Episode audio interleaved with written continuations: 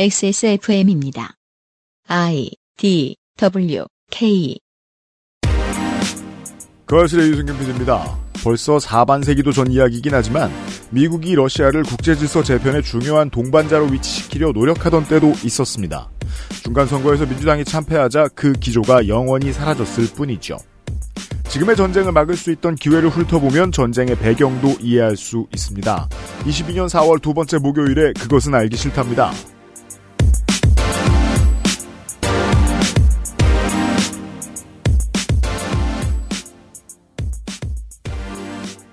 저는 윤세민 에디터와 함께 있습니다. 네, 안녕하십니까. 윤세민입니다. 오늘은 성가병이 앉아있어요. 잠시 성가비가 앉아 있습니다. 네, 마치 안개처럼 흐물흐물대고 있습니다. 평생을 어느 잠시 후에 거- 자기 소개를 저렇게 잠시 후에 거칠 것이거든요. 저는 흐물거리고 있습니다. 정확한 표현이긴 해요. 아, 근데 너무 기분이 좋습니다. 왜요? 아, 저의 응원팀 브로클린 네츠가 아, 네, 그렇죠. 또 다시 플레이오프에 올라갔거든요. 축하해요. 뉴욕 닉스는 떨어졌고요. 네. 굳이 저런 말을 붙여야 되는 거예요, 사람이. 안 맞아서 그래요. 예. 아니, 소인배라서 그래요, 소인배. 소인배 천국이죠, 요즘은. 네. 이겼다고 말이야. 제 발언에는 사과드리겠습니다. 자, 디버깅을 잠깐 좀 하고요. 리박 아, XSFM25의 gmail.com을 통해서 이재현 씨께서 전 일본 총리이자 마지막 조선 총독이었던 아베 노부유키와 아베 신조 전 총리는 성의 발음이 같긴 하지만 다른 집안 사람입니다. 둘 사이에는 친인척 관계가 없습니다. 다만 아베 신조의 외조부이며 2차 대전 당시 상공 대신을 지내고 후일 총리 자리에 오르는 기시노부스케가 전범 재판에 회부되었다가 분리소 처분을 받은 전력이 있는데 아베 노부유키 역시 전범 재판 회부 후 분리소 처분을 받았습니다. 임경빈 작가님께서 이 부분 때문에 착각하신 듯합니다. 네, 정확히 짚어주셔서 감사합니다. 네, 트위터에서도 많은 분들이 지적을 해주셨어요. 감사합니다. 네. 때는 이때다. 아니, 대, 네, 글을 대표하여 이재원 씨께 커피 비노에서 보내드리는 커피비노 더치커피 혹은 네, 사라락토. 아 그렇죠. QBN에서 보내드리는 사르락토 네. 1개월분. 어, 큐비엔이 새로 이제 그 알 씨가 요파 씨에 협찬을 해주셨어요. 네, 그리고 아직 조금 남아있는 29데이즈에서 보내드리는 샤무드 파우치 셋 중에 하나를 보내드리도록 하겠습니다. 네. 고맙습니다. 고마워서 보내드리는 거예요. 국제 문제 다루는 시간입니다. 지난번에 이제 북소장하고 이야기를 했던 이 침략 전쟁 이야기하고는 조금 다른 관점들을 톺아 보겠습니다. 찾아보니까 여러 네. 가지 관점이 있더라고요. 음. 그러니까 이제 어쨌든 젤린스키에 대한 호의적인 시각이 많은데 네, 어쨌든 전쟁을 불러온 대통령이 아니냐라는 시각도 있고 네, 예. 둘다 쓸모가 있어요. 그렇죠. 그거 좀 네. 노려냈을 필요가 있지 않았느냐는 시각도 있고 음. 또 서방의 책임을 묻는 시각도 있고 다 다뤄보겠습니다. 네. 그것은 알기 싫다는 나의 마지막 시도 퍼펙트 25 전화 영어 안심하고 쓸 수 있는 요즘 치약. 하지만 사장은 더 이상 안심할 수 없죠. 폐업의 위기에서 안심할 수 없는 요즘 치약. 잠시 후에 전해드리겠습니다. 실천하는 사람들을 위한 노트북 한국 레노버 독일산 맥주효모로 만든 데일리라이트 맥주효모 비오틴에서 도와주고 있습니다. 10분으로는 부족합니다. 당신의 실력을 충분히 높일 수 있는 최적의 시간. 25분간의 전화 영어. Perfect 25.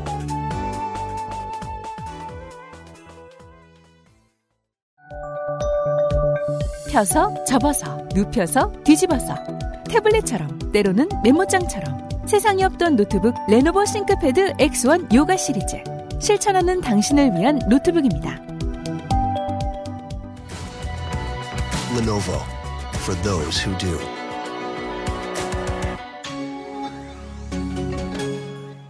말할 수 없는 고민 직접 확인해 보세요. 데일리라이트 맥주 효모. 일단 맥주호모 광고부터 하고요. 네, 맥주 효모 가정의 달 선물을 지금부터 준비하시라고 권해드리는 바입니다. 5월 선물은 지금부터 분명히 5월 3일, 뭐 6일 이때 가장 배송 빠른 거 고르시거나 그러지 말아요 좀. 마트로 달려가실 거잖아요. 그리고 저저 뭐냐 페이지 연 다음에 며칠 날 오는지 날짜 이렇게 예상 날짜 써 있는 거 보고 시키면 꼭 그날 안 옵니다. 그렇죠. 왜냐면 네. 5월이니까 배송도 밀려요. 기사님들 바쁩니다. 그렇습니다. 10% 할인 및 프리미엄 제품 4 플러스 1 이벤트도 준비를 했습니다. 사실 저희가 무슨 말로 구슬릴 필요도 없다는 거 알고 있습니다. 사러 달려가시겠지요. 빨리 가시기나 하세요. 그러니까 이4 플러스 1 행사를 진행할 때마다 압도적으로 판매가 많아요. 맞습니다. 왜냐? 저도 이때 사거든요. 그렇습니다. 왜냐? 쟁여 놔야 되는데 또 어머님이 좋아하세요. 맞습니다. 얼마인지 모르고. 네, 저 집은 두 명 있습니다. 무슨 효과를 보는지 우리는 알 길이 없으나 많이들 사고 계십니다. 어, 이 카피는 마치 마약을 설명하는 것 같네요.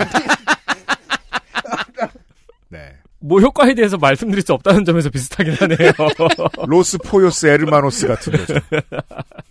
후기들을 보면 꾸준히 복용 중이다. 벌써 3년째 먹고 있다. 등등 장복들을 많이 하십니다. 필요하니까 하시겠죠. 아, 저 같은 경우에는 이제 아침에 바빠서 까먹고 나오는 경우가 많잖아요. 네. 근데 이 four plus one 때 샀으니까 음, 한 병은 차에 놓습니다. 그렇습니다. 네, 출근- 그렇게 쓰셔도 좋습니다. 출근하면서 먹으려고요. 네, 다만 직사광선을 주의하시고요. 프리미엄 제품은 포장도 화려해 선물 주기도 좋고요. 물론 포장만 화려한 건 아니고요. 네, 내용물도 화려합니다. 성분이 좀 다릅니다. 네. 그렇다고 이제 프리미엄 제품이 아닌 게 인기가 없었느냐, 네, 뭐 효과가 덜하느냐, 네. 각각 다른 효능을 가지고 있으니까 충분히 확인해 보시고 구매하시길 바랍니다. 효과 가성비 문제를 이미 검증을 끝내신 고객들이 줄줄이 서 있습니다. 액세스몰에서요. 네, 10% 할인 및 포플러스 원 이벤트 챙겨 가세요.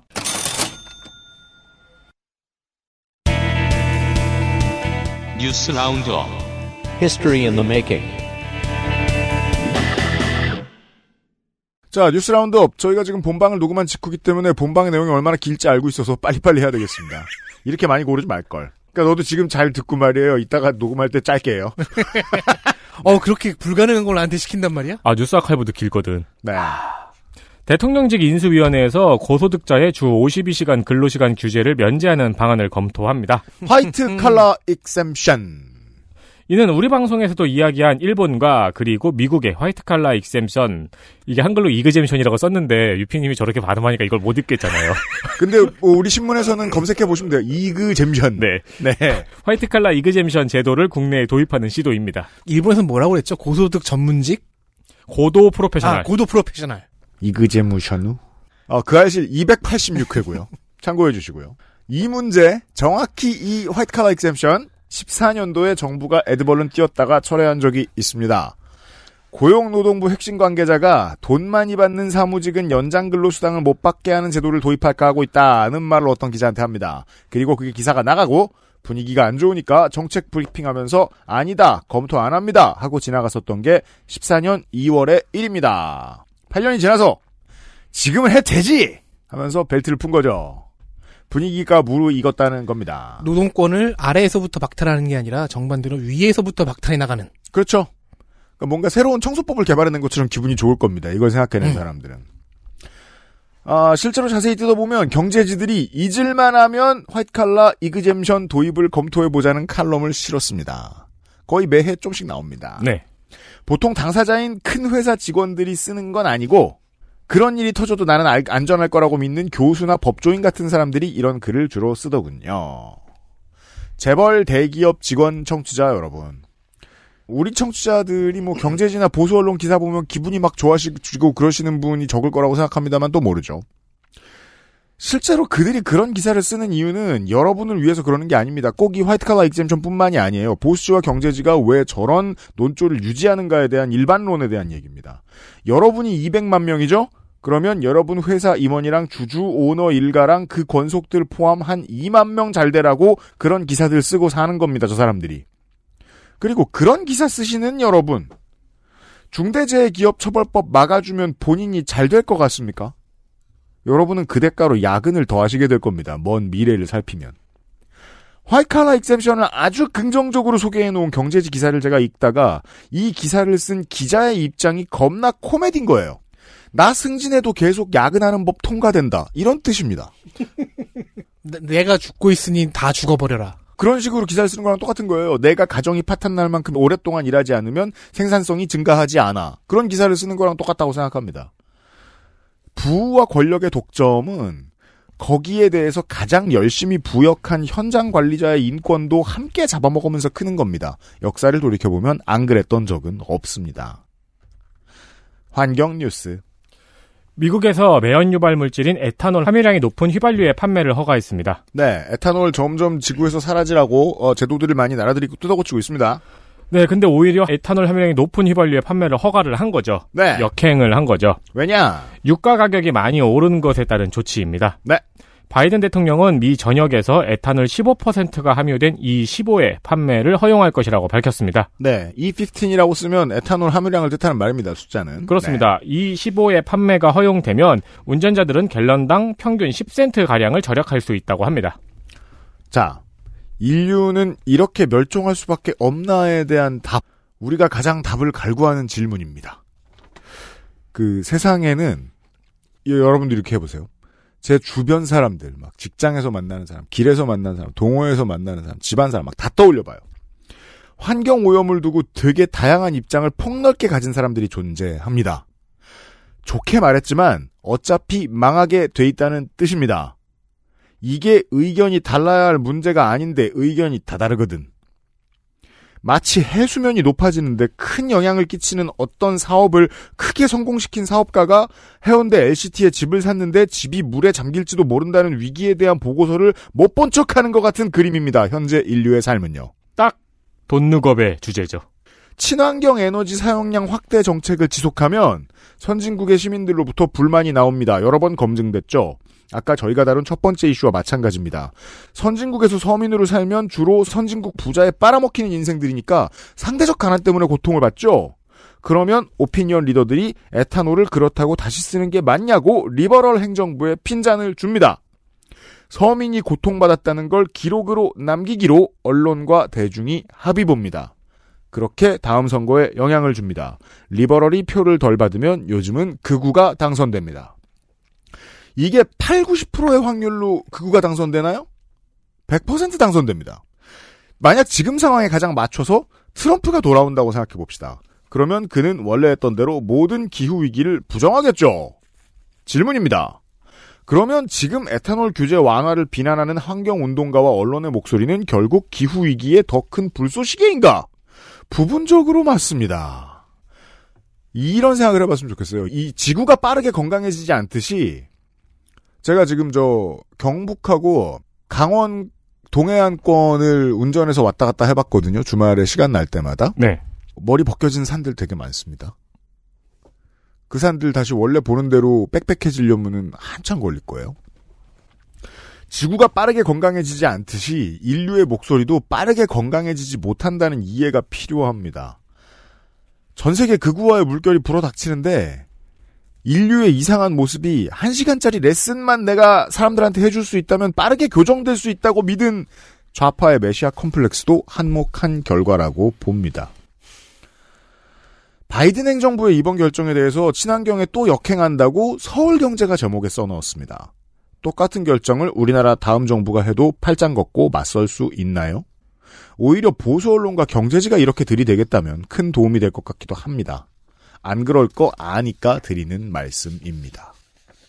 다른 모든 문제에 있어서 이번 정부를 까다가 유류세 인하할 때는 안 때렸어요. 음. 오히려 찔끔이라고 평론했어요. 그 기자들이 국제 외신 나오니까 에탄올 많이 넣는다고 환경에 역행한다고 뭐라고 하고 있는 거예요. 우리나라 에탄올은 친환경인가 봐. 마시면 되는 거 아니야? 다음 보십시다. 알코올과 혼용. 메탄올도 아니고. 네. 조홍천 의원이 검수완박을 밀어붙이기보다는 1차 검찰개혁의 안착이 먼저라고 입장을 밝혔습니다. 조홍천 의원 신났습니다.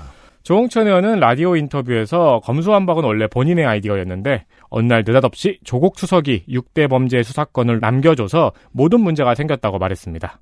그러면서 지금 민주당의 검수완박 드라이브가 일부 강성 지지자들의 압박 탓이라고 분석했습니다. 자, 고관여층이 조홍천을 어떻게 쓰면 될지에 대한 제언입니다. 조홍천 의원은 지금 머릿속이 아주 복잡할 겁니다. 그리고 제가 여러 가지 소스에 의해서 최종적으로 제가 내린 판단은 금태섭 의원은 실로 진보적인 인물입니다. 진보적인 가치를 굳게 믿는 인물입니다. 다만 매번 선택이 소인배 같은 선택만 반복했을 따름이죠. 찔끔? 한 번 말씀드린 적 있죠. 조홍천 의원은 금태섭 모델을 어마어마하게 머릿속에 넣어두고 다닐 것이다. 왜냐하면 조홍천 의원처럼 구는 것도 나쁘지 않거든요. 172명이나 되는 국회의원들 중에 스포트라이트 받는 일이 쉬운 일이 아닙니다. 어떤 자리에 자기를 포지셔닝 해야 되죠. 그래서 포지셔닝을 하는데 여기서 더 세게 나가면 금태섭 되죠. 그러지 않는 정도로만 움직일 겁니다. 음. 그리고 그걸 다루는 건 언론과 시민들입니다. 지역구의 주민들이 뭔가 이 사람을 잘 다뤄주면 또 따라옵니다. 어떻게 할수 있죠? 결국 의원총회는 표결 안 붙이고 만장일치로 통과시켰잖아요. 조홍천 의원도 합의 봤다는 겁니다. 들어가서. 조홍천 의원은 그렇고 이번 주에 검찰 수사권 개혁에 있어서 흐름을 주는 큰 사건들이 많았던 주간이었습니다. 미래에서 듣는 청취자 여러분. 일단 민주당이 좀 전에 말씀드린 대로 표결 없는 원내 만장일치라는 그림을 냈습니다. 다음 날 윤석열 당선인이 그래? 잘해봐. 내가 큰 도움을 주겠어. 하면서 어, 한동훈 씨. 검언 유착 혐의 사실의 입증을 끝까지 거부한 혐의자 한동훈 씨를 법무부 장관 후보자로 만들었죠. 대박. 깜짝 놀랐어요. 진짜. 네, 오늘 낮에 봤어요. 저희 녹음 네. 네. 준비하는데. 보면서 이렇게 단순하다고 싶었는데. 그래서 앞으로 어디로 가는가는 뭐 모든 평론가들이 다 떠들고 있으니까 제가 말씀드렸을 때 그나마 새로울 이야기는 이 사건을 대하는 언론인과 정치인의 자세인데요. 어디서부터 설명을 할까? 세상은 더 열정적인 사람이 이깁니다. 그리고 더 열정적인 사람은 더 열정적이어야 할 이유를 갖고 있습니다. 저를 믿어주세요. 음악할 때 많이 봐서 압니다. 전 열정이 없었어요. 쟤 뭐야 싶은 애들은 저보다 다 열정이 되게 높은 친구들이었어요. 음. 그래서 앨범 만들어서 누구 피처링 받을 때마다 그런 얘기 들었잖아요. 한때 돈 잘 벌었죠. 형도 쟤처럼 열심히 좀 해봐요. 안 친한 새끼들이 그런 조언도 해줬습니다. 보통은 돈, 명예, 과시욕 등등이 이제 지향점인데 상대적으로 그런 열정이 공익, 연대 이런 데에 가치를 두고 있는 사람이 주로 전자에게 집니다. 보수 언론이 주로 짧은 디테일에서 이깁니다.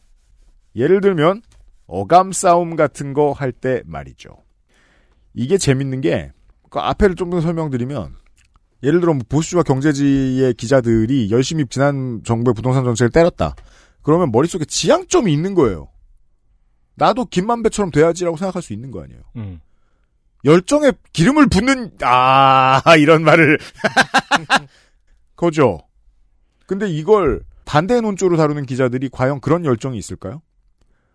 부동산 가격이 민생 안정에 도움이 되는 방향으로 정책이 나가도록 해서 내가 나중에 빚을 봐야지? 라고 생각하지 않잖아요. 음. 이런 겁니다. 이런 식으로 보수가 승리하는 가장 중요한 전장이 오늘 설명드려야 되는 어감 싸움 전장입니다. 이게 재밌는 게 보수는 평생 써서 평생 이기는 자리입니다. 그리고 진보는 맨날 지면서 이걸 지고 있다는 사실조차 인식하지 못합니다. 소득 주도 성장 그렇게 오래 홍보했는데 보수가 소주성이라고 이걸 줄이면서 어감 싸움에서 승리합니다. 에이 유치한 소리 하지 마. 뭐 그런 걸로 이겨. 아닙니다. 이런 거 허구한 날 논의하고 있는 고관여층을 오늘도 먹여 살리느라 열심히 사는 저관여층은 점심때 TV 보다가 담배 피러 나와서 포털 보다가 그제서야 겨우 단어 한두 개 읽습니다. 적게는 유권자의 25%, 많게는 50%의 부동층. 투표를 하지 않거나 스윙보트 하는 분들. 소주성이라고 읽을 것 같으십니까? 소주성이라고 읽습니다. 아, 우리도 낙효라고 할걸. 부정적 어감으로 출발합니다. 부정적 어감은 부정적 주장으로 진화하기 좋습니다. 보수 언론과 재계의 내부가 무슨 논의를 하고 있을지 상상해 보는 거예요. 이런 단어들을 만들면서 하는 생각. 이번엔 검수 완박입니다. 뭐 되게 너저분해 보이는 정책처럼 들립니다. 저는 자꾸 검과 손을 사용한 완벽한 박투슬 뭐 이렇게 읽히긴 하는데 저 덕후가 생각해도 이상한 거 생각하잖아요. 어, 근데, 그렇게, 어, 그렇게 한 번 들으니까 진짜 그런 것 같다. 모술 이름 같네? 이런 단어를 보수가 퍼뜨립니다. 음. 왜냐하면 이 어감 따위라도 퍼뜨리고 싶을 만큼 절박합니다. 진보는 안 절박합니다. 그래? 이게 이슈 단어야? 분석하고 떠들어야지. 여기서 25에서 50%에 해당하는 저관여층이라는 거대한 칩더미를 저쪽에 우르르 넘겨주고 시작합니다. 조금 더 잔인하게 말하면 나도 모르게 부역하게 됩니다. 이때부터 절반은 기생충을 싣고 다니는 동물이 됩니다. 386이라는 단어를 더럽힌 2010년대 말, 코드 인사라는 말을 떼거리 정치라는 이미지에 투영시켰던 00년대 초, 다 마찬가지의 승부가 이루어졌습니다. 어감 승부. 이번에 좀 더 두고 보자고 말한 민변조차 공식 성명에서 검수 완박이 아니라 검수 완분이 맞다고 평가했습니다. 박탈은 권력을 쥐고 있던 검찰의 입장이거든요. 주장을 하는 세력의 열정의 깊이와 간절함이라는 척도로 뉴스를 읽어보는 걸 추천드립니다. 만약에 리버럴 정당이 진보 언론이 반대쪽처럼 눈이 시뻘게 경제지 기사처럼 이번에 기획사 기사가 잘 되면 나도 김만배처럼 돼야지 생각하듯이 진보적 가치를 실천하면 나만 잘 먹고 잘 살 수 있는 세상이 온다라고 믿을 정도로 막 열의가 대단해. 그랬으면 영리병원이라고 안 하고 영병이라고 했겠네요. 그렇죠. 저관여층이 처음 읽으면 병명 같거든요. 네. 영병이라고 읽혔겠죠. 그렇죠. 52시간 이상 야근하게 만드는 개혁을 오이박이라고 불렀을 겁니다. 아니면 52박. 오이 소박이. 뭔가 박탈되는 느낌 들잖아요. 이런 어감 더러운 단어를 만들면 여론전에서 선패를 갖게 됩니다. 좋게 말하면 그런 유혹을 뿌리치는 사람들 훌륭한데 그러면 저쪽에 덫에 걸릴 만큼 멍청하지도 않아야 할 거 아닙니까? 똑같은 모습이 돼서 반대만 하면서 싸우자는 게 아닙니다. 쟤들이 무슨 무기로 싸우는지 좀 알고 들어오라는 거죠. 그리고 실제로 오이박이라고 부르는 게 맞을 것 같은 게 왜냐하면 검찰발 검수 완박 항명 보도는 그 자체로 우리 언론사에 다신 없을 노동 친화적 보도입니다. 노동자들이 단체로 모여서 원래 자신들이 가지고 있던 권한을 뺏기지 않고자 목소리를 내는 게 지금 검찰의 단체 항명 사태예요. 음. 대한민국 언론이 언제 그렇게 노동운동을 대대적으로 매분 매초 크게 보도한 적이 있습니까? 지금이 헌정사상 초유의 상황입니다. 다른 그 어떤 노동 조직에게도 이런 유화적인 제스처 언론은 보여준 적 없고요. 게다가 노동법으로 놓고 봐도 이 사람들은 이 정도 말을 하고 싶으면 전국 공무원 노조에 가입해야 하는데 가입 안 한 걸로 알고 있고 고위직은 노조에 가입하기도 아주 어려울 뿐더러 우리나라는 이런 노동쟁이 하고 싶으면 반드시 논의 조건에 상여나 기본급 인상 같은 돈 문제를 걸어야 합니다. 안 그러면 정치하고 앉았네 하면서 공격당합니다. 그래서 이걸 느끼고 계신 지지자분들이 계세요. 검수완박 대신 뭐 한국형 FBI 도입 쓰자 뭐 이런 얘기 하거든요. KFBI라고 그러더라고요. 네. 실제로 KFBI 뭐 저 KCSI처럼. 네. 근데 거기에서 이제 우리나라 지금 지식인들의 묘한 지점이 드러나죠. 요쪽에서 단어 장사하려고 그러죠? 그럼 그건 안 받아옵니다. 음. 네. 저쪽 단어 장사는 스무스하게 잘 받아옵니다. 다음 보시죠. 한편 정의당은 민주당의 검수완박 당론 채택에 유감스러운 결정이라고 밝혔습니다. 네. 정태수 정의당 대변인은 검경의 민주적 통제와 인권 보호 및 안전을 확보하는 방안을 요청한 정의당으로서는 유감스러운 결정이라고 밝혔습니다. 이거 당명에 정의당 빼고 한나라당 넣으면 뭐 2000 몇 년에 여당이 하는 거 반대할 때 내는 성명이랑 되게 비슷합니다. 세상 쓸모없는 소리죠. 제도 개선하겠다는데 민생 내팽겼다는 말 합니다. 아, 논리도 없고 고민도 없고 철학도 당연히 없어 보입니다. 제가 이 발언을 보고서 굉장히 실망을 했거든요. 굳이 밝히자면 저는 정치 소비자로서 정의당을 많이 소비를 했던 사람인데 그거는 곧 정의당이 내 신념이나 내 이익을 수부해 줄 거라는 믿음이 있었으니까 그랬을 거 아닙니까? 근데 이걸 보고서는 어 그 소비가 갑자기 후회가 되기 시작하는 거예요. 지금 대선 끝나고 나서 굉장히 당이 힘든 상태구나라는 게 보이는 동시에 이 정도 메시지밖에 못 낸다고라는 생각밖에 안 들었어요. 너무 때 실망했어요. 바쁘니까 냉정하란 소리를 하는 것 같던데 바쁠 때 냉정하라고 말하고 싶으면 그 냉정해야 할 이유의 설득력이 있어야 될 텐데 말입니다. 그렇습니다. 네. 그래도 후회는 하지 마세요. 네. 음, 아니, 그때는 후회라고 후회라고 표현하기보다는 어 좀 당황스러웠어요. 그러니까 이번 해프닝에 실망한 거지 그 전체의 시간을 후회할 필요까지 없을. 것 같아요. 과거는 과거야. 부동산 뉴스. 오세훈 서울시장이 청와대 이전 후 사대문 안 도심 공간의 높이 제한을 풀겠다는 이야기를 살짝 하면서 녹지 이야기를 많이 했습니다.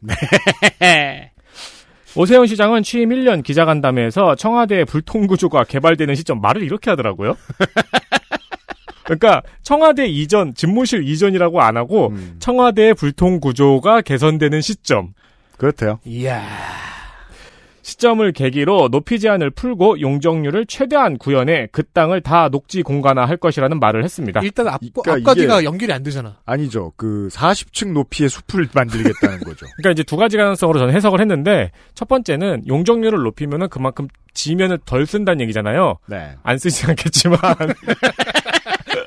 거기를 녹지 공간화 하겠다는 첫 번째 가능성이고 두 번째 가능성은 옥상을 모두 녹지로 만든다는 거죠. 그거는 그렇죠. 이제 고대의 원더 중 하나였던 공중 정원이잖아요. 근데 두 번째도 가능성이 있는 게 1km 위 상공에서 내려다보고 찍은 사진은 다 초록빛이 될 것이라고 설명을 했거든요. 공중정원이네. 아, 네. 한두 명한테 몰아주겠다는 얘기죠. 네. 또한 용산공원이 반환되면 그 부지 역시 나무숲과 빌딩 숲이 공존하는 녹지 생태 도심이 되도록 설계할 것이라고 밝혔습니다. 네. 가장 중요한 질문이 세상 모든 사람들 머릿속에 땅 하고 떠오릅니다. 그럼 용산 높이지 않은? 이라는 질문이 당연히 용산에 침 발라놓은 부자들에게서 나옵니다. 만약에 그것도 해드릴게요? 라고 말하면 시장은 다시 없는 헌정사 최악의 안보의 위협 그 자체가 됩니다. 아니면 빌딩들을 쌓아서 그걸, 쿠데타를 준비하나? 그걸로 이제 둘러싸서 지키겠다. 그니까 말이에요. 마지막 뉴스입니다. 자민당에서 기시다 후미오 총리에게 방위 지침의 적기지 공격 능력 보유를 제안할 예정입니다. 그렇습니다. 방위를 하겠다는데 적 기지를 공격하겠다. 어, 또한 적기지 공격 능력이 전수방위 원칙 위반이라는 비판을 의식해서 자위 반격 능력이라고 바꿀 방안도 논의 중입니다. 네. 왕자위가 됩니다.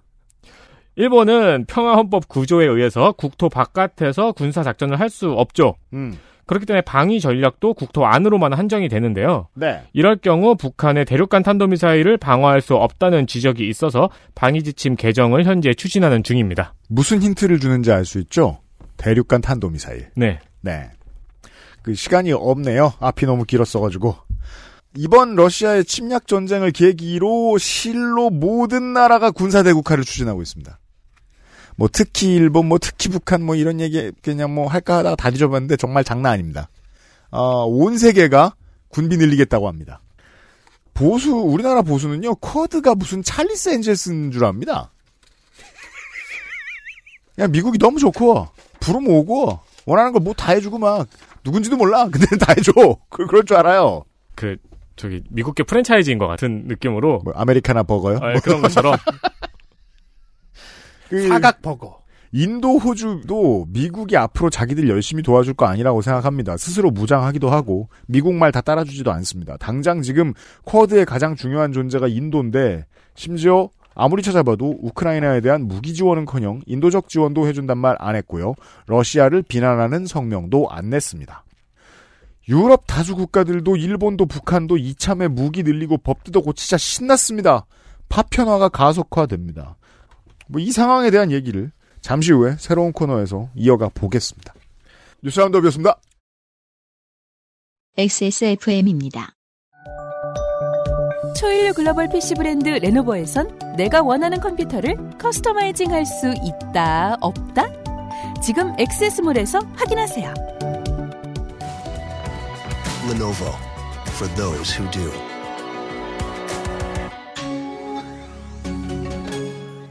치약이 다 거기서 거기지 뭐. 그냥 싼 거 사자 싼 거. 얘 봐라. 요즘엔 안 그래. 꼼꼼히 따져봐야지. 요즘엔 그럼 어떤 치약 쓰는데? 요즘엔 요즘 치약. 유해 성분이 의심되는 건 하나도 쓰지 않고 오직 자연 유래 성분으로만 만들었거든. 파라벤, 트리클로산, 합성 계면 활성제. 조금의 의심도 허락하지 않았습니다. 성분부터 효과까지 안심 치약, 요즘 치약. 좋아요. 진짜 확실히 좋아졌어요. 어, 이렇게까지 효과가 좋을 줄은 몰랐어요. 자신감이 생기니까 어제는 소개팅도 했다니까요. 아, 저한테 진짜 잘 맞는 것 같아요. 저 이거 먹으니까 세상에나. 아, 저 이마선을 따라서요. 잠먹. 야야, 잠만. 마고 마고 마고. 누구 망하는 걸 보고 싶나? 말할 수 없는 고민? 직접 확인해 보세요. 데일리 라이트 맥주 효모. 한국 언론인들이 쓰는 용어 위주로 장사치처럼 설명하면 한국은 외신 장사가 안 되는 곳입니다. 아니 한국의 특징만 그럴 리가 없단 말입니다. 세상 누구나 자기 일이 제일 바쁘죠. 네. 하지만 우리는 외신을 다루는 이야기들을 전해드리면서 이런 궁금증들을 늘 가졌습니다. 왜 2020년대 초반에 프랑스 언론은 김정은을 팔아서 그렇게 조회수를 많이 냈을까? 왜 일본 언론은 우리나라 집권 문제에 그렇게 관심이 많을까? 그건 그냥 그 상품이 매력적이라서 아닐까요? 한국 언론을 소비하는 사람들이 매력적이라고 보는 해외 상품 뭐가 있지? 없어요. 단언컨대 없어요. 우리나라랑 관련 있는 상품이죠, 보통 해외와. 그러니까 왜 두유노 땡땡이 나오냐면 그 사람에 대해 모르기 때문이에요. 10분 질문할 시간을 준다고 치죠. 정말 관심 있는 사람이었으면 그 외국 연예인들에 대한 질문만 해도 10분은 너무나 모자라죠. 네. 두유노 강남스타일 질문할 시간이 어디 있습니까? 반증해 줍니다. 우리가 그들에게 관심이 없습니다. 따라서 이번 주에 있었던 보로디미르 젤렌스키 대통령의 화상연설에 우리나라 국회의원들이 참여율이 저조한 것을 가지고 국회의원들이 욕할 문제도 없다고 생각합니다. 마치 전장현의 오랜 투쟁에 대해서 정치권이 왜 들여다보지 않고 있는가를 욕하는 것이 시민들의 매우 심각한 도덕의식의 결여의 반증인 것과 동일합니다. 아니 시민들은 그동안 뭘 해놓고 정치인만 욕합니까? 정치인들이 대표인데. 음. 우리나라 시민 전체를 대표하는 국회도 관심이 없는 겁니다. 우리도 관심이 없거든요. 뉴스 프로가 어, 라디오 프로그램이 TV 프로그램이 언론사의 지면에서 볼 수 있는 기사들이 러시아의 침략 전쟁을 몇 줄로 정리합니다. 짧게 정리할 때 말은 더 큰 권력의 남용을 가져갈 수 있습니다. 네. 왜냐하면 한 줄을 말한다고 치죠. 그 한 줄을 말하면서 말하지 않은 나머지가 그 진짜 권력이기 때문입니다. 우리 저 북극영어 소장하고 얘기했잖아요. 우크라이나 서쪽에 나치가 있대. 네. 한 문장 말하라고 했더니 그 문장을 말했어요. 그럼 나머지들 안 말하기로 결정한 게 중요하잖아요. 어떻게 줄일 수 있을까? 여러 가지로 줄일 수 있겠네요. 러시아가 우크라이나를 침공했다. 우크라이나가 나토에 가입을 하려 해서다. 예. 아니면 러시아가 우크라이나를 침공했다. 우크라이나에 나치가 있기 때문이다. 돈바스 사람들이 원하기 때문이다. 그것을. 그렇죠. 러시아가 우크라이나를 침공했다. 푸틴이 그랬기 때문이다. 우리의 재미없는 박판규 변호사가 얘기하던 것을 제가 되게 여러 번 강조하게 됩니다. 뭘 자꾸 잘게 자르고 재미없어지면 그건 권력을 나눠야 되기 때문입니다. 듣는 팟캐스트를 만들 때도 전 마찬가지라고 생각합니다.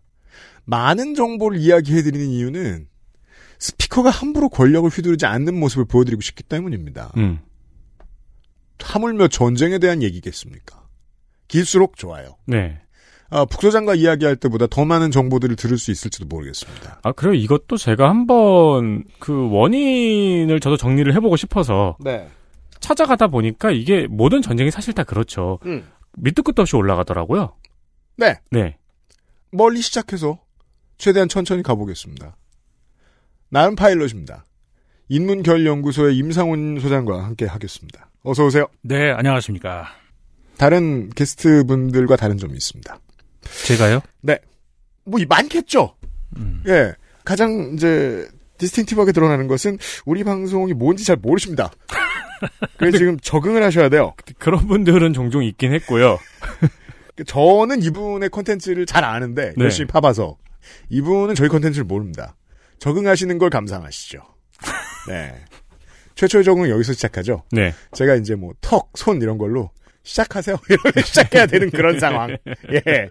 말을 시작해야 되는 상황.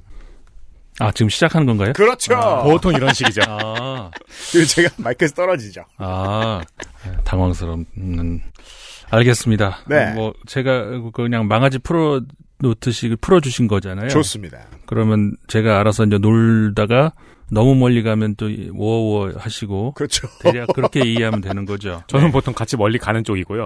같이 따라가는 네. 쪽이고. 아. 네, 양치기 강아지 역할은 제가 합니다. 아, 예. 네. 알겠습니다. 군인은 뭐 총을 들었다 치고, 근데 민간인들의 피해, 이걸 뭐 어떻게 해야 됩니까?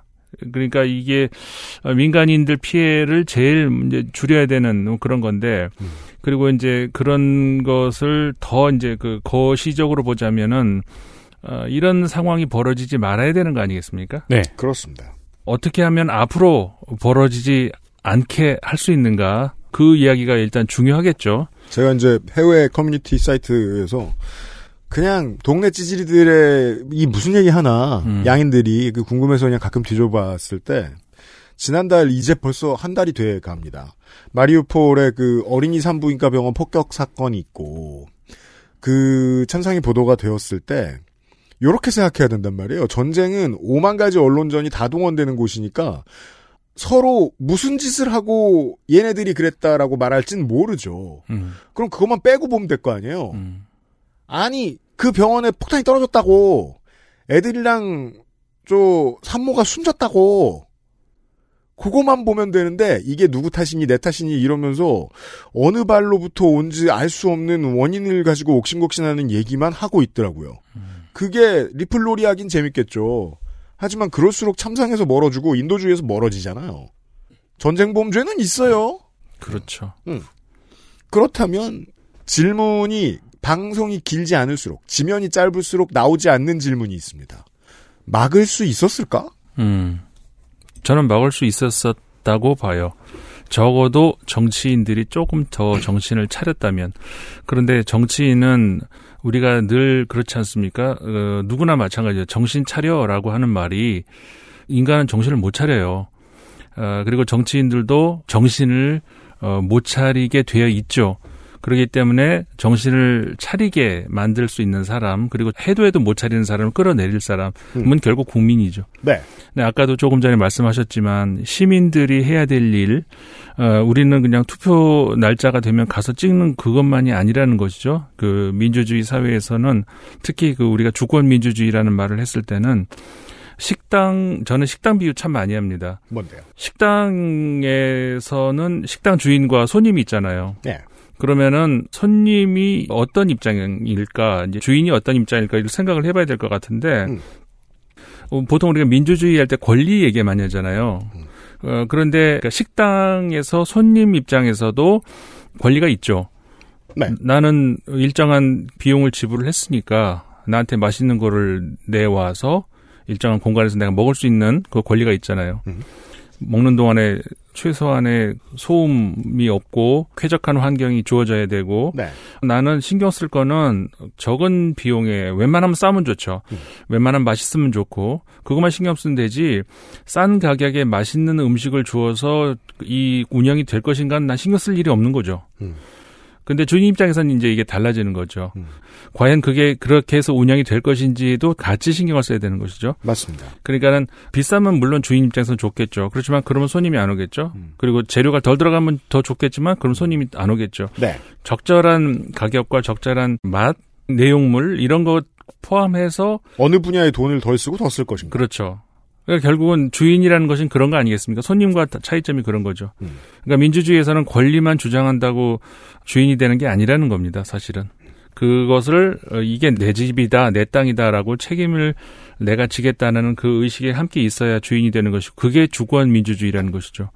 그것과 반대된다고 한다면 우리가 뭐 넓은 의미로 민주주의라고 할 수 있을지는 모르지만 그런 것들은 보통 우리가 포퓰리즘 이라고 부를 수 있는 것이 바로 그런 것이죠. 무슨 얘기냐면은 어, 내가 받으면 땡, 내가 뭐 이게 어떻게 운영이 될지는 신경 쓸 이유가 없는 그런 그러니까는 그런 것들을 이용을 해서 이제 퍼주기만 할 수 있는 뭐 그런 그 정책도 나올 수 있는 것이고 뭐 그런 것들이 어쨌든 포퓰리즘인데 배달 플랫폼의 시대가 오고 나서 좋아진 점이 하나 있는데요. 네. 식당 주인들이 예전에는 그냥 어림짐작으로밖에 알 수 없었던 진짜 견해들을 볼 수 있게 됐죠. 음, 그렇네요. 예전 식당 주인들은 안 오면 왜 안 오는지, 그렇지. 와서 이걸 남겼으면 왜 남겼는지 모르니까 자의적 해석을 하느라 바빴습니다. 음. 실제 이제 주인에게 매우 중요한 사람들의 목소리가 들리지 않던 시대로부터 조금 벗어나게 됐다는 것이지요. 네. 예. 그렇죠. 그 말이 맞은 것 같아요. 어, 그러니까 이 말씀을 제가 왜 드렸냐면은 결국 주권 민주주의라는 것을 말씀드리려고 한 건데 우리 사실 가깝게 지난 몇 년 전에 5년 전인가요? 그 촛불 혁명이라고 우리 흔히 부르는 그것 스스로가 어, 알아차렸죠. 다른 시위와 양상이 달랐다는 것. 음. 우리가 이제 불만스러워서 길거리로 나갔는데 음. 가만히 보니까 이게 내 땅이란 말이에요. 내가 지켜야 될 땅인 것이죠. 네. 그렇기 때문에 내가 이제 파괴가 목적이 아닌 음. 그렇기 때문에 시위는 시위인데 상당히 그 절제된 시위였었죠. 그리고 돌 들고 뛰고 하던 과거에 이제 그런 시, 시대에서 음. 아주 진지전이 됐죠. 주저앉아서 네. 바닥에 주저앉아서 음. 그리고 떠날 때 다치우고 떠나고 네. 이게 이제 다, 어, 다른 시위 다른 나라의 시위들하고 굉장히 달랐던 그- 다시 말해서 주권 민주주의가 비로소 이 현직 대통령을 어, 끌어내리는 영역까지 오지 않았습니까? 결국 그 이야기인데 무슨 얘기냐면은 정치인들 같은 경우 어, 이런 생각 저런 생각 있는 사람들이 있죠. 그러면 그 사람들은 정치인은 자기 이야기를 하는 거죠. 음. 자기가 한 이야기는 자기가 이제 책임을 지는 것이고 뭘로 책임지는 표로 이제 심판을 받는 거죠. 네. 결국은 표로 심판을 하고 못 하고는 국민들 책임 아닙니까? 그러니까 우크라이나 얘기하다 갑자기 뭐 여기까지 오느냐. 사실 과거에 어 우리가 이제 이런 일까지 벌어지고 나니 과거를 쭉 이렇게 돌이켜 보건데 너무 아쉬운 장면들이 너무 많아서 제가 이런 말씀을 음. 드린 거거든요. 네. 네. 지금 우크라이나 전쟁이 왜 났을까? 아, 이거부터 한번 정리를 해보죠. 네. 러시아가 주장하는 게 이제 그런 거죠. 어, 우크라이나가 위험하다. 그러니까 러, 러시아의 안보에 위험하다. 네. 이렇게 이야기를 하죠. 뭐가 위험할까? 거기에 그 아까도 말씀하셨던가요? 그 나치가 여전히 기승을 부리고 있고 네. 그 피해로 인해 가지고 이제 러시아 주민들도 거기 가서 살고 있는 사람들 이런 사람들이 당한다. 러시아도 당할 수 있는 뭐 갑자기 나치가 왜 튀어나오냐? 그거는 이제 뭐 조금 다른 이야기니까 간략하게만 얘기하자면 과거 이제 독일과 어, 러시아 그리고 좀 지나면 소련으로 이제 변했습니다만은 어그 2차 세계 대전에 이제 전쟁을 하지 않았습니까? 음, 그때는 이제 독일이 이제 처음에 가해자 입장으로 이렇게 예. 있었죠. 그때 이제 나치의 피해를 우크라이나뿐만 아니라 러시아에서도 그렇고 많이 봤죠.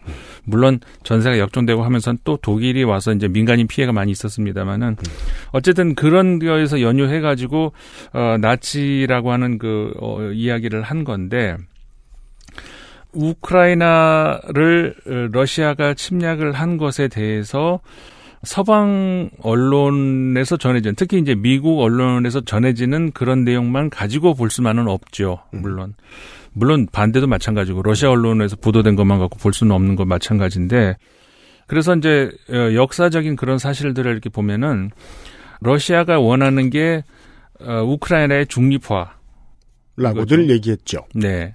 그리고 중립화 왜 뭐에 대한 중립화냐? 그러니까는 너무 서쪽으로 가지 말라 이거 아니겠습니까? 네.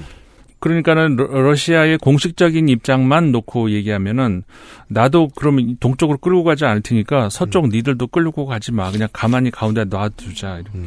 그러니까 과거에도 우리 중립국이라는 국가들 있잖아요. 스위스라든가 네. 네.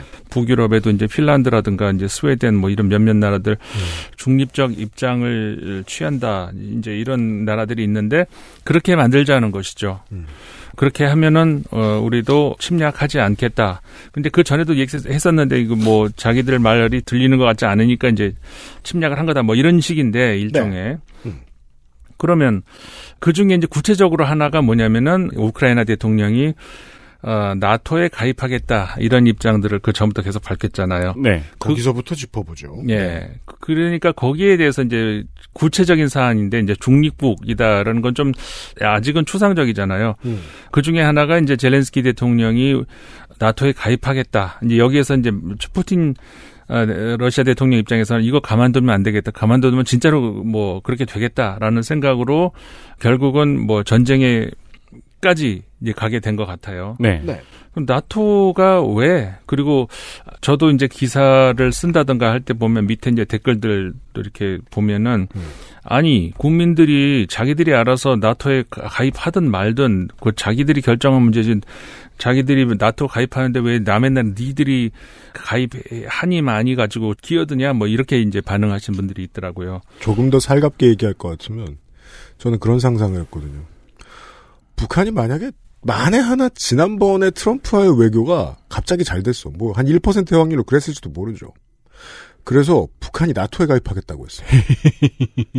중국이 전쟁하겠다는 말안 했을까? 그렇죠. 실천 가능성이 높지 않았을까? 네. 이게 뭐 우리 역사에서 여러 이런 가지 좀 가깝게 다가오잖아요. 예. 경험이 있잖아요. 뭐 사, 사드 배치도 사실 비슷한 이야기고 네. 쿠바 미사일 위기도 비슷한 이야기였고요. 그렇죠. 그러니까 이 외교 문제, 국제 관계 문제가 사실 굉장히 어렵죠. 이게 우리 그 어떻게 비유할까요? 그 시소 같은 것도 뭐 비유가 될 수도 있는 것이고 그 놀이 제 이름을 모르겠는데 나무 이렇게 쭉 쌓아놓고 하나씩 빼가는 젠가요. 젠 젠가. 젠가. 네. 뭐 그런 것도 아니 생각 같아서는 다 뽑고 싶죠. 근데 그 이거 뽑았을 때 어떻게 될 것인지에 대한 그 그것 때문에 못 뽑는 거잖아요. 네. 아, 외교 관계가 사실 그렇거든요. 뭐 하고 싶은 거야 다 할 수 있죠. 근데 그게 결국 전쟁까지 왔잖아요. 그러면 나토에 가입하기 싫어서 누구는 안 했냐, 그 전임들은 그걸 안 했냐, 이제 이런 얘기도 할수 있는 것인데, 그러니까 우크라이나라는 나라의 구성이 어떻게 돼 있는지 문제. 나중에 제가 혹시 까먹으면 다시 지적해 주세요. 요거 말을 하라고. 알았어요. 네. 그리고 나토 이야기. 음. 도대체 나토가 뭐길래 나토에 가입을 한, 한다는데 또 하지 말라 그러고 그것 때문에 전쟁까지 나고 이제 그 음. 이야기. 음. 그리고 이제 서방 국가들 입장하고 이제 러시아 입장들하고 이제 그런 것들도 간략하게 얘기할 수가 있는데 일단 그 우크라이나 얘기를 먼저 할게요. 네. 우크라이나 같은 경우에 원래 이제 어, 러시아하고 사실 큰 틀에서는 같은 민족이죠. 네. 네. 그랬는데 우리가 세계사 시간에 흔히 슬라브라고 부르는. 그렇죠. 네. 근데 근데 슬라브 중에서도 또 이 서슬라브, 동슬라브. 나- 남슬라브 뭐 있지 않습니까? 음. 그런데 이제 보통 우리가 서슬라브다 그러면 이제 폴란드라든가 음. 이쪽 그다음 남슬라브다 그러면 옛날 유고 연방 구 그렇죠. 유고 그리고 음. 지금은 이제 여러 나라들로 쪼개져 있죠. 그 보스니아 헤르체고. 예. 그렇죠. 네. 보르자, 보스니아 헤르체고비나 세르비아, 코소보, 크로아티아 이렇게 이제 여러 개 쪼개져 있죠. 음. 그 다음에 동슬라브라고 하면 이제 우리가 대표적으로 러시아 네. 이렇게 되는데 네. 그럼 동슬라브, 서슬라브 사이에 끼어 있는 데가 딱 우크라이나란 말이에요. 네. 음. 근데 우크라이나의 수도가 이제 지금은 우리가 키이우라고 부르고 옛날엔 키예프라고 했잖아요. 그 나라 말로 읽는 도시 키이우는 음. 어, 이 문화권의 뿌리가 되는 지역적 기반. 음. 네, 키예프 공국이지요. 네. 키예프 공국 당시에는 사실 러시아도 같이 있었다는 거예요. 그렇죠. 그렇죠. 네. 그랬는데 이제 이게 이제 갈라지면서 그러니까 러시아의 뿌리는 원래 이제 그쪽에 있었고 지금의 키이우, 키예프 이제 그쪽에 뿌리가 있었는데 동쪽으로 이동을 하면서 가만히 보니까는 저 시베리아가 텅 비었으니까는 막 계속 가다 보니까는 태평양까지 가지 않았습니까? 그렇죠. 근데 그쪽에는 별로 건질 만한 게 없으니까 다시 유럽 쪽으로 이렇게 어, 와보려고 하는데 이미 유럽은 이제 다 땅이 차버렸고 음. 이걸 어떻게 되나 이제 그런 와중에 우크라이나 같은 경우에는 서쪽 지역과 동쪽 지역이 드네프르 강이라고 가운데에 있잖아요. 네. 대략 그 강을 중심으로 해가지고 서쪽은 아까 말씀드린 서 슬라브의 영향을 많이 받고 있는 지역. 동쪽 그렇죠. 동쪽은 동슬라브 영향을 많이 받고 있는 지역. 지금 우크라이나의 지도를 보면은 대전시 지도랑 비슷하죠. 대전시 드네프로 강이 유등천 같이 이렇게 동서로 도시를 가르고 있고. 네. 음. 예. 딱 한 가운데입니다. 그렇죠. 그래서 이게 어, 사실 그렇잖아요. 우리도 그 삼진강인가요? 이쪽은 전라도, 이쪽은 경상도. 네. 좁은 아주 붙어 있는 지역임에도 불구하고 강 하나 이렇게 사이로 문화가 확 달라지는 음. 그런 강이라고 할 수가 있죠. 그런데 이게 이제 하나의 국가로 우크라이나라는 그 이제 국가로 이렇게 묶여 있는 건데 이제 국가라는 거는 우리는 어 사실 우리 인생은 길어봐야 지금 뭐 일제 시대 경험한 분들이 제일 오래 살고 계시는 분들이잖아요. 그렇죠. 근데 민족 국가라고 하는 건 생긴 지가 그러니까 우리네 인생보단 길지만 진짜 인류 역사에서는 얼마 안 되지 않습니까? 얼마 안 된 개념. 예. 예.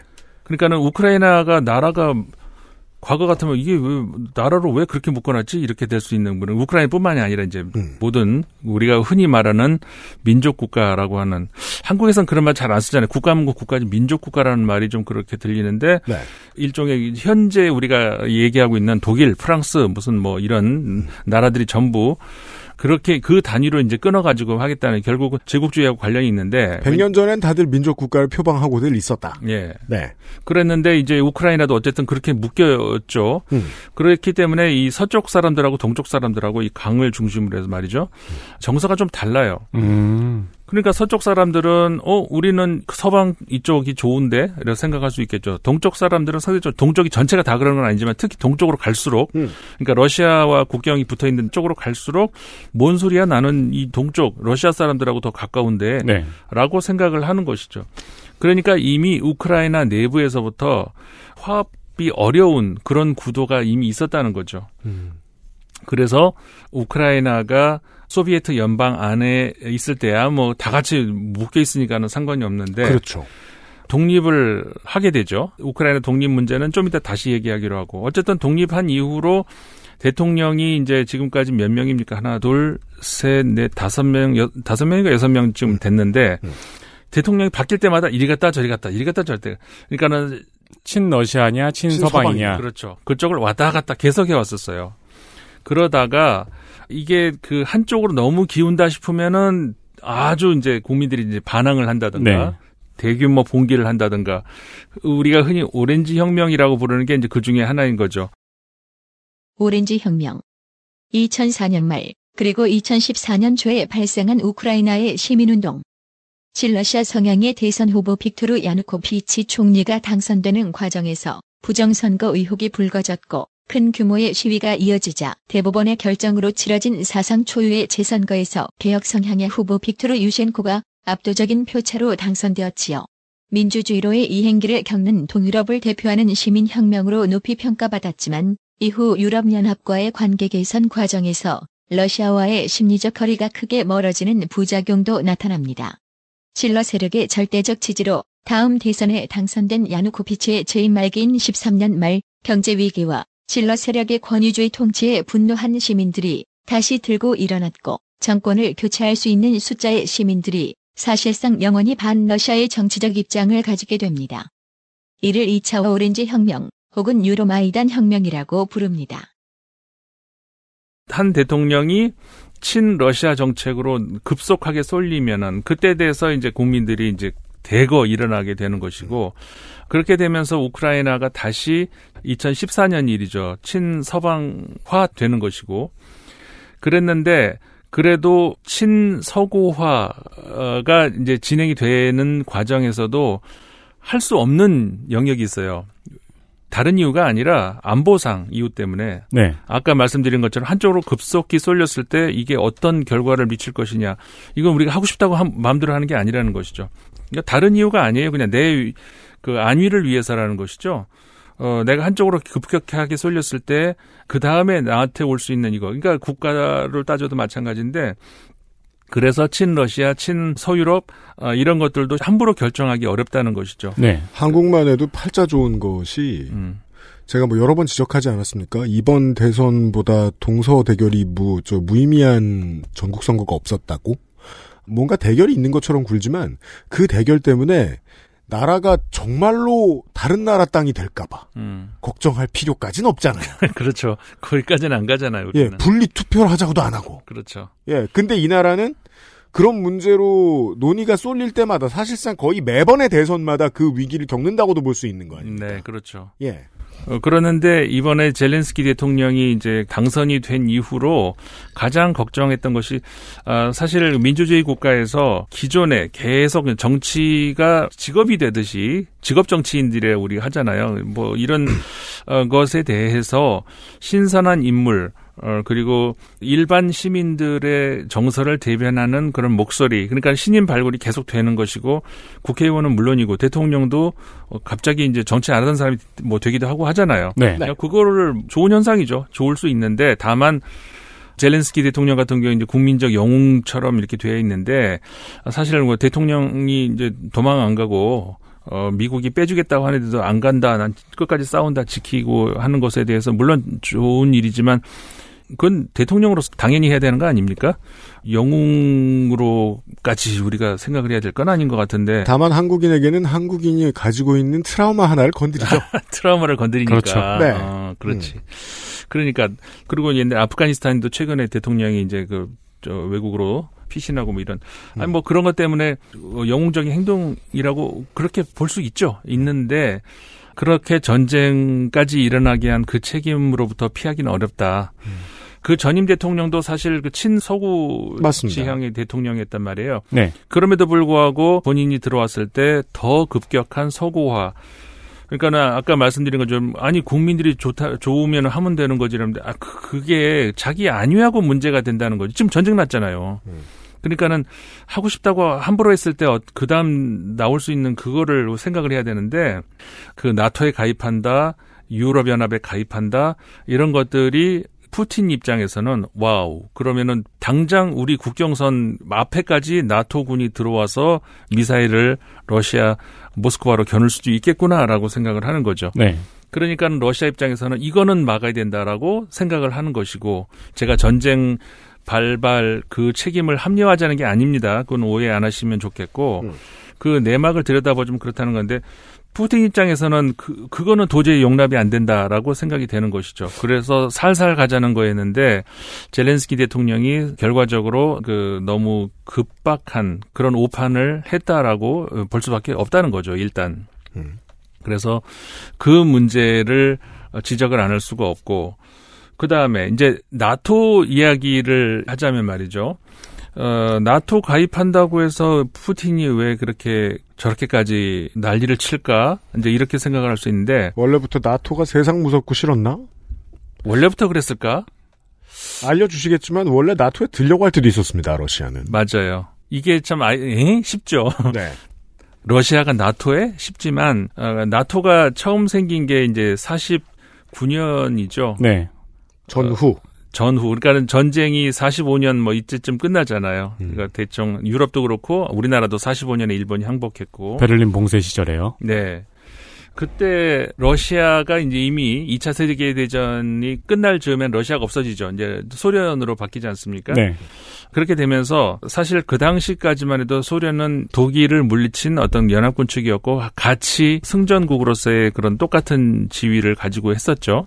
그런데 뭐 우리가 잘 다 알고 있듯이 어, 러시아의 팽창주의, 그러니까 당시는 소련이고 소련의 팽창주의에 어, 서유럽이 이, 이제 위기 의식을 느끼죠. 당시 그 서유럽 국가들은 전후 복원하는 데에 어마어마한 시간과 경비와 예, 차관을 들이고 그게 이제 미국이 아, 그, 그 뭐였죠? 그 마샬 플랜. 마샬 플랜으로 네. 인해 가지고 어마어마한 돈을 서유럽에 대주죠. 차관은 얼어 죽을 배상금도 내야 됐고 네. 어떤 나라들은. 음, 네. 네. 어, 그렇게 되면서 이제 서유럽이 재건하는 동안에 정신이 없는데 소련은 가만히 보니까 이제 이상하다.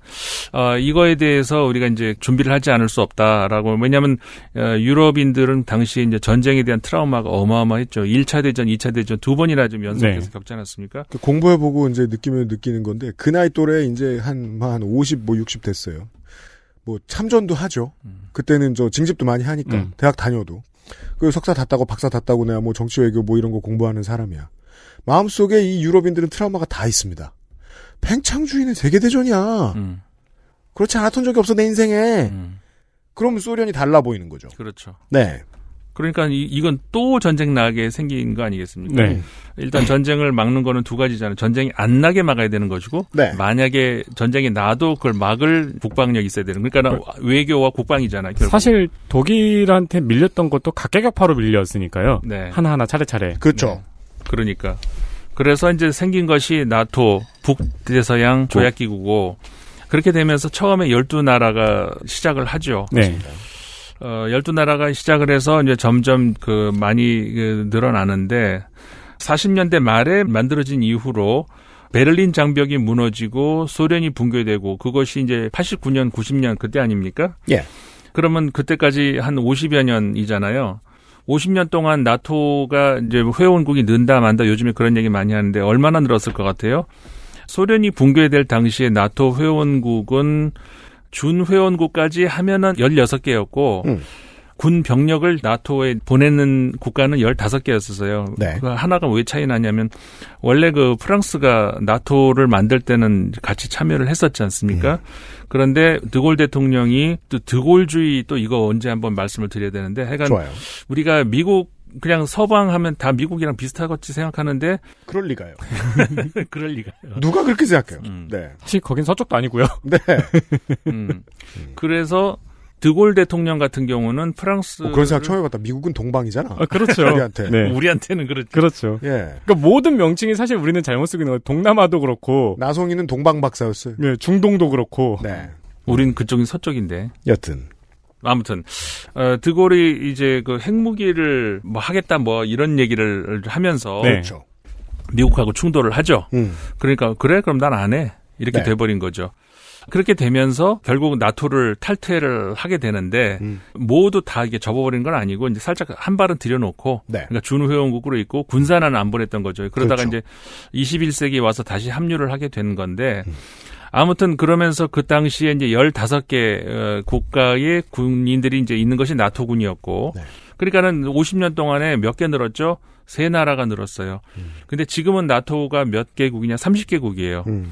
그러니까는 소련이 무너진 뒤로 뭐가 전쟁할 일이 그렇게 많아서 이렇게 막 갑자기 늘었을까 이렇게 생각할 수 있는 거죠. 그러니까 유럽 쪽에 우리가 여행 가는 국가는 거의 다 나토 가입국이라고 보면 되죠. 그렇죠. 이제 몇몇 어, 우리가 소위 중립국 같은 나라들 말고 그러니까는 오스트리아, 스위스, 핀란드, 스웨덴 이렇게 몇몇 국가 빼고는 어, 나토국이다 이렇게 이제 볼 수가 있는 거. 물론 동유럽 빼고 네. 동유럽에서는 아직까지 네. 어, 그러지 않은 나라들이 많이 있죠. 그래서 나토가 이렇게 회원국을 어, 소련이 무너진 뒤로 오히려 뭐 이렇게 회원을 들여서 그럼 어디다 쓸 거지라고 음, 생각을 그렇죠. 할, 할 수가 있잖아요. 그럼 나토의 팽창 과정을 한번 보면은 음. 이게 좀 뭔가 이상하다 싶은 그게 보인다는 거예요.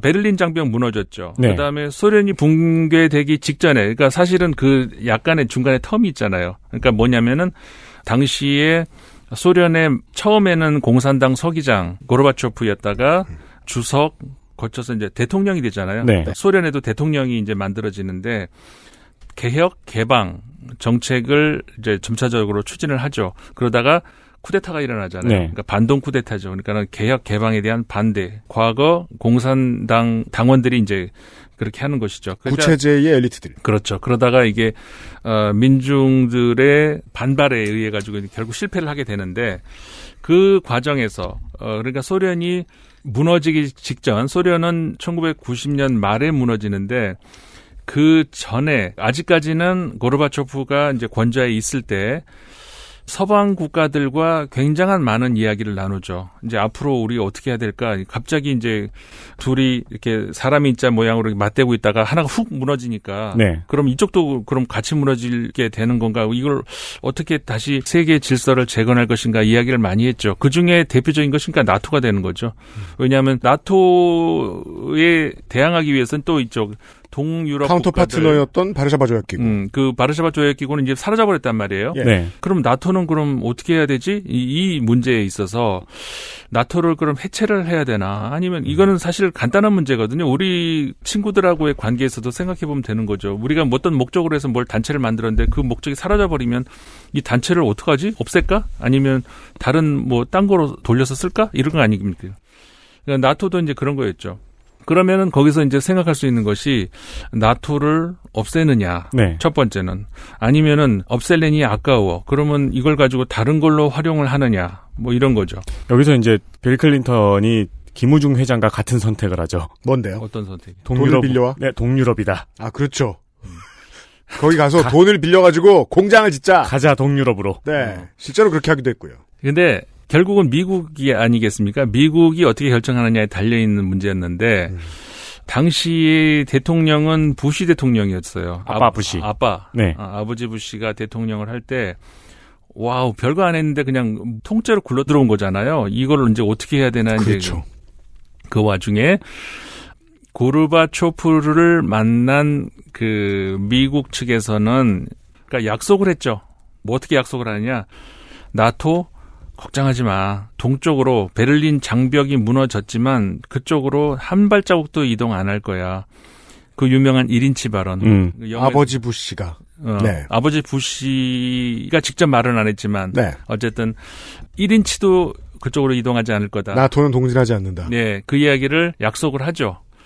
어, 근데 고르바초프 대통령이 나중에 그, 나의 그 얘기 세 번 들었다? 이렇게까지 얘기를 해요. 네. 근데 아쉬운 건 뭐냐면 문서가 없어요. 문서가 없죠. 네, 음. 문서가 전혀 없어. 그래서 그래가지고 미국은 응 하고 있죠. 네. 모르겠는데 내가 언제? 뭐 이러고 있는 건데. 1인치야 뭐 가끔 나가고 하는 거지 뭘. 네. 근데 너무 많이 갔으니까 그렇죠. 몇백 그렇죠. 몇백 킬로 갔으니까. 음, 네. 그러니까 한마디로 미국의 공화당 정권이잖아요. 네. 공화당 정권은 과연 이 나토 문제에 대해서 어떻게 생각을 했을까? 또 공화당은 동진을 원했었죠. 매파가 가만히 있을 리가 없으니까요. 그렇죠. 그리고 미국 공화당, 특히 매파들은 어, 미국의 산업의 가장 중요한 축을 군사 어, 산업이라고 생각을 하죠. 네. 그래서 어, 이것을 어쨌든 무기를 팔아야 이제 먹고 사는 것이고. 이게 이제 그래서 동쪽의 시각에서 모스크바의 시각에서 볼 필요가 있는 거죠. 네. 그러면 동서 분열이 해결된 이후에 글라스노스트 시대 이후의 나토는 어, 마치 2차 대전기의 제국 팽창주의처럼 네. 군산복합체 팽창주의처럼 보이는 거예요. 그렇죠. 이 미국의 군사 무기 만드는 회사들이 여기까지 왔어. 처럼 보이는 거죠. 그렇죠. 어, 그러니까 그 입장에서 한번 보자고요. 러시아 입장에서도 보고 뭐 다 봐야 되는데 XSFM입니다.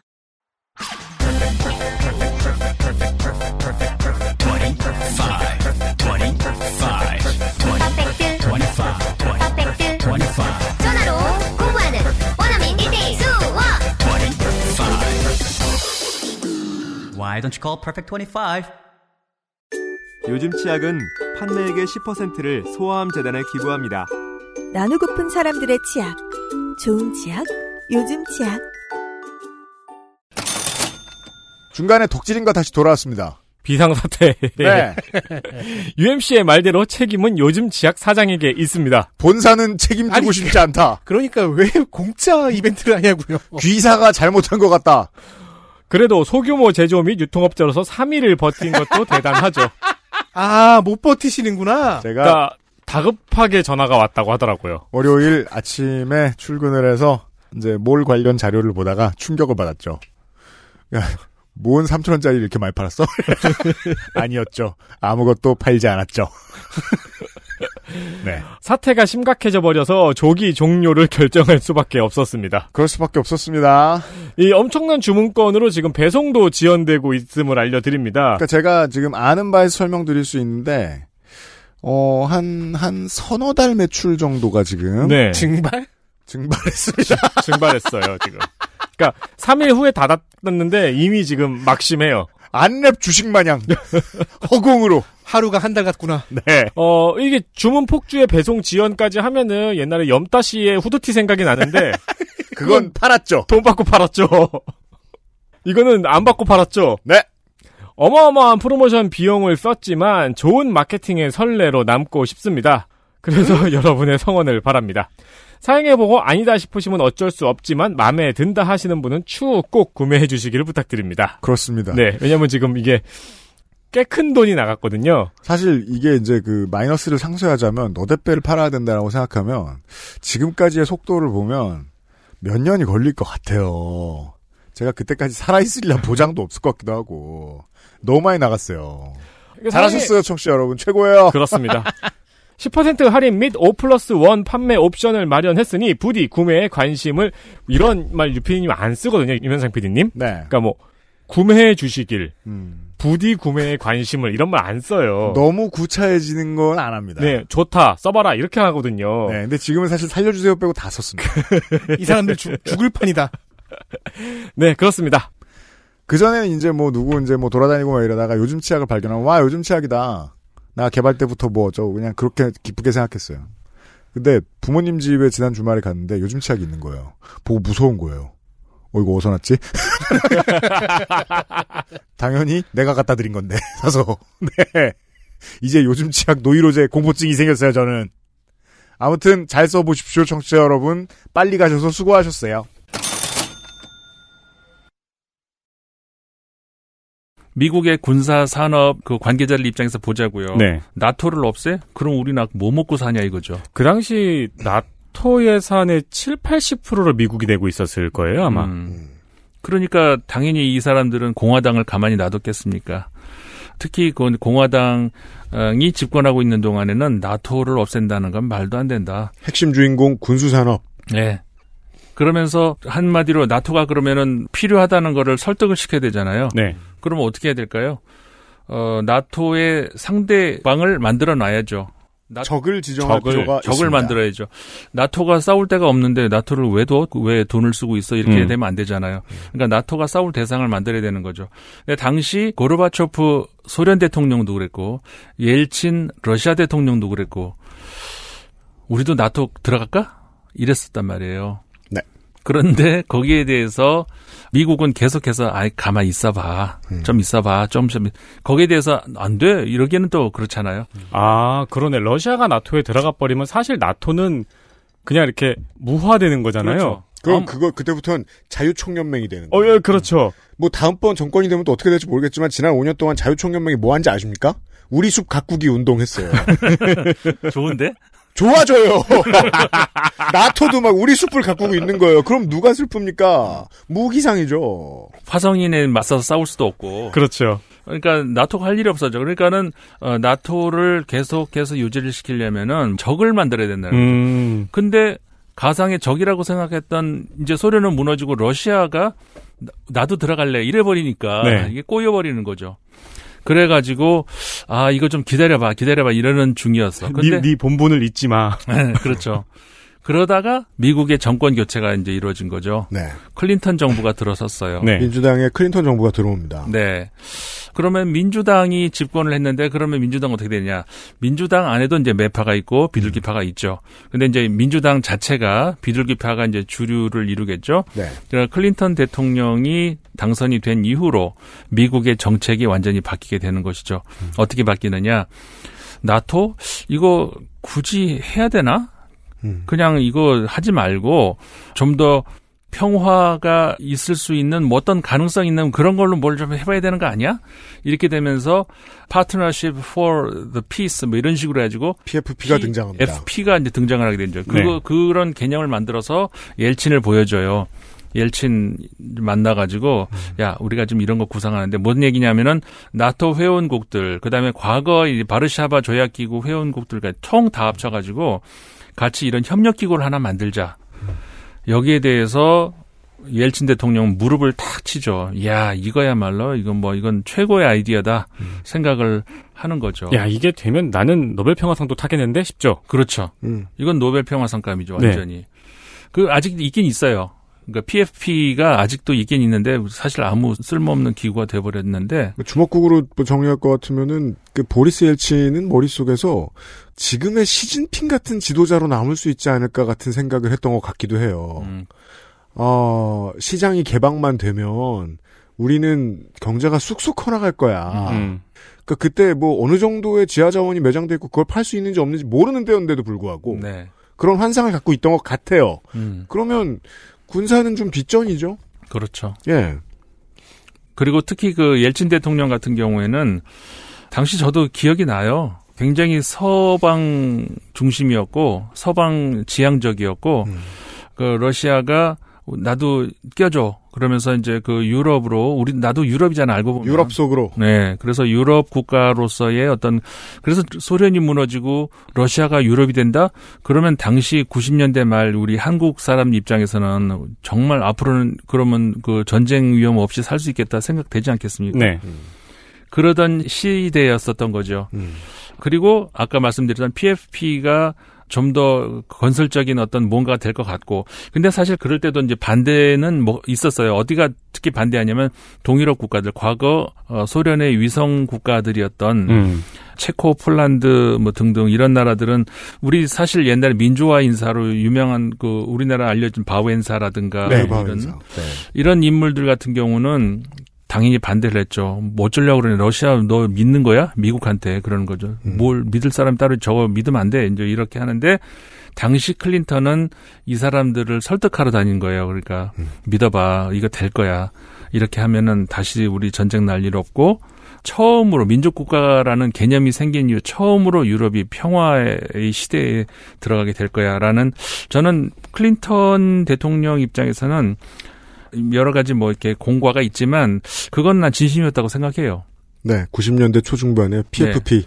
그리고 그거는 진심이고 아니고를 떠나서 자기의 어떤 그 사후에라도 정치적 업적으로 영원히 남는 거잖아요. 그렇죠. 음. 그러니까 그거는 당연히 정치인 입장에서는 야망을 가지고 생각을 했을 충분히 있을 수 있는 거죠. 진짜 말 그대로 노벨 평화상감이죠. 그렇죠. 그거는 완전히 노벨 평화상에서 끝난 게 아니라 뭐 역사에 두고두고 네. 그 유럽의 평화를 정착 시킨 인물이다 이렇게 네. 기록될 거 아닙니까? 근데 이게 참 역사가 하, 아이러니예요. 그러고서 미국은 왜 대선이 4년마다 한 번씩 그다음에 우리나라식으로 하면 총선이 2년마다 한 번씩 네. 열리잖아요. 그러니까 대선과 맞물려서 한 번 하고 대선 사이에 또번한번 하고. 하고. 그러니까 대선하고 맞물리는 경우는 이제 대선에 밀려서 관심을 별로 못 받지만 음. 중간에 딱 끼어서 이 대선으로부터 2년 후에 선거는 이제 중간 선거. 중간 선거라고 해 가지고 대통령에 대한 중간 평가 역할을 하지 않습니까? 상원은 이제 이 3분의 네. 아, 1만 예, 뽑는데 예. 하원은 이제 다 교체가 되죠. 네. 그런데 미국이란 나라가 그 꼭 중간 선거에서는 그 반대로 투표하는 또 그런 경향이 음. 있죠. 그러니까 대선에서 한번 이쪽으로 밀어주면 그 다음 중간 선거에서는 저쪽 밀어주고 네. 이런 경향인데 클린턴도 마찬가지예요. 클린턴은 그 재선까지 하고 이제 굉장히 평가가 좋은 대통령이었음에도 불구하고 아, 그때 이제 94년 선거였나요? 그때 대패를 하죠. 공화당이. 예, 공화당이 승리를 하게 되는 것이죠. 그렇게 되면서 어, 지금 이제 다른 것도 물론 전부 원위치 되는 이거지만 지금 우리가 이 주제로 삼고 있는 이 문제, 나토 문제도 완전히 원위치 다시. 그 뒤에 이제 무기업체에서 보낸 로비스트들이 다시 날개를 펼쳤을 거라는 걸 예상하는 것도 어렵지 않습니다. 그렇죠. 예. 그렇게 되니까 공화당이 하원의 전체를 좌지우지할 수 있는 그런 세력으로 됐고, 그럼 민주당 내부에서도 또 매파가 있고, 그러면서 클린턴의 그 아까 말씀드린 POP, 그러니까는 평화를 위한 협력기구 이거는 완전히 이제 그냥 물 건너 가겠는 것이고, 나토의 동진화가 비로소 본격적으로 이제 시작이 됐다라고 할 수가 있는 것이죠.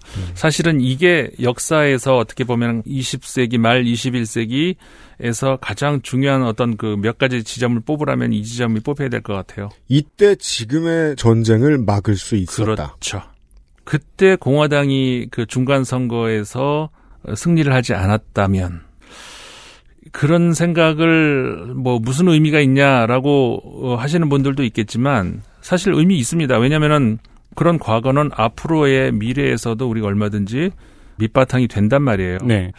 그리고 아까 그래서 제가 이제 주권 민주주의 이런 얘기도 했습니다마는 어쨌든 국민의 선택이었어요.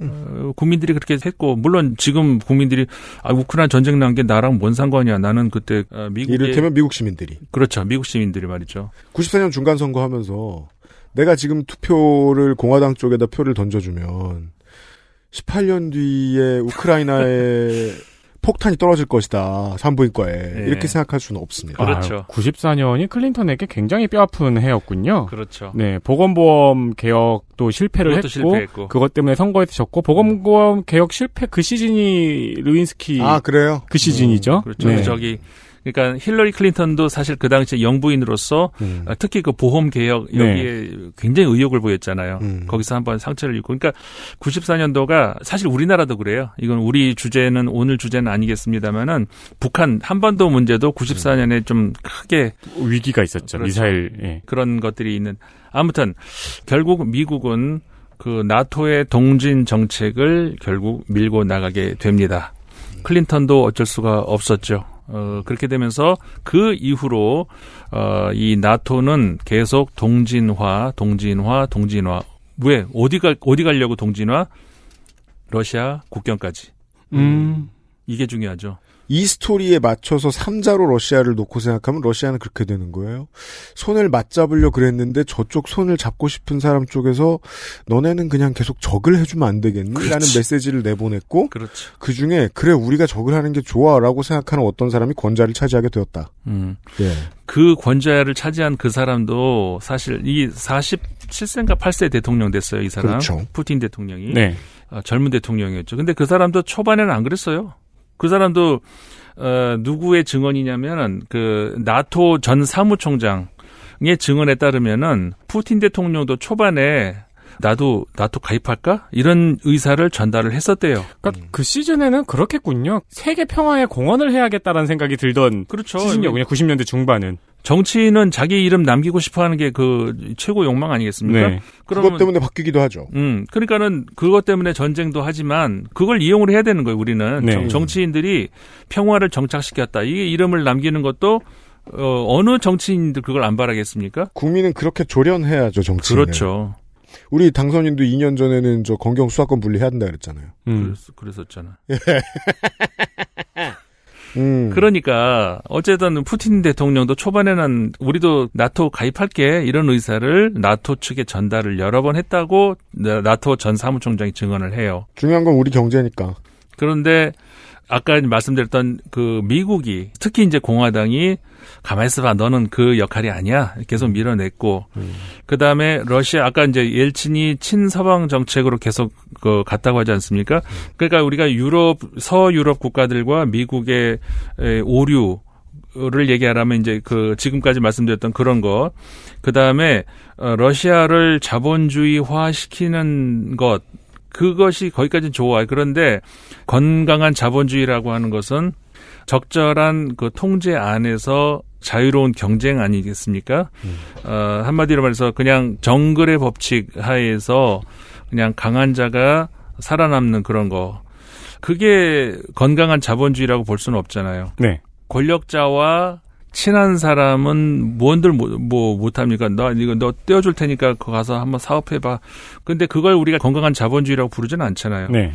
그런데 서유럽 국가들은 러시아의 소비에트 경제 체제를 붕괴시키기만을 원했지.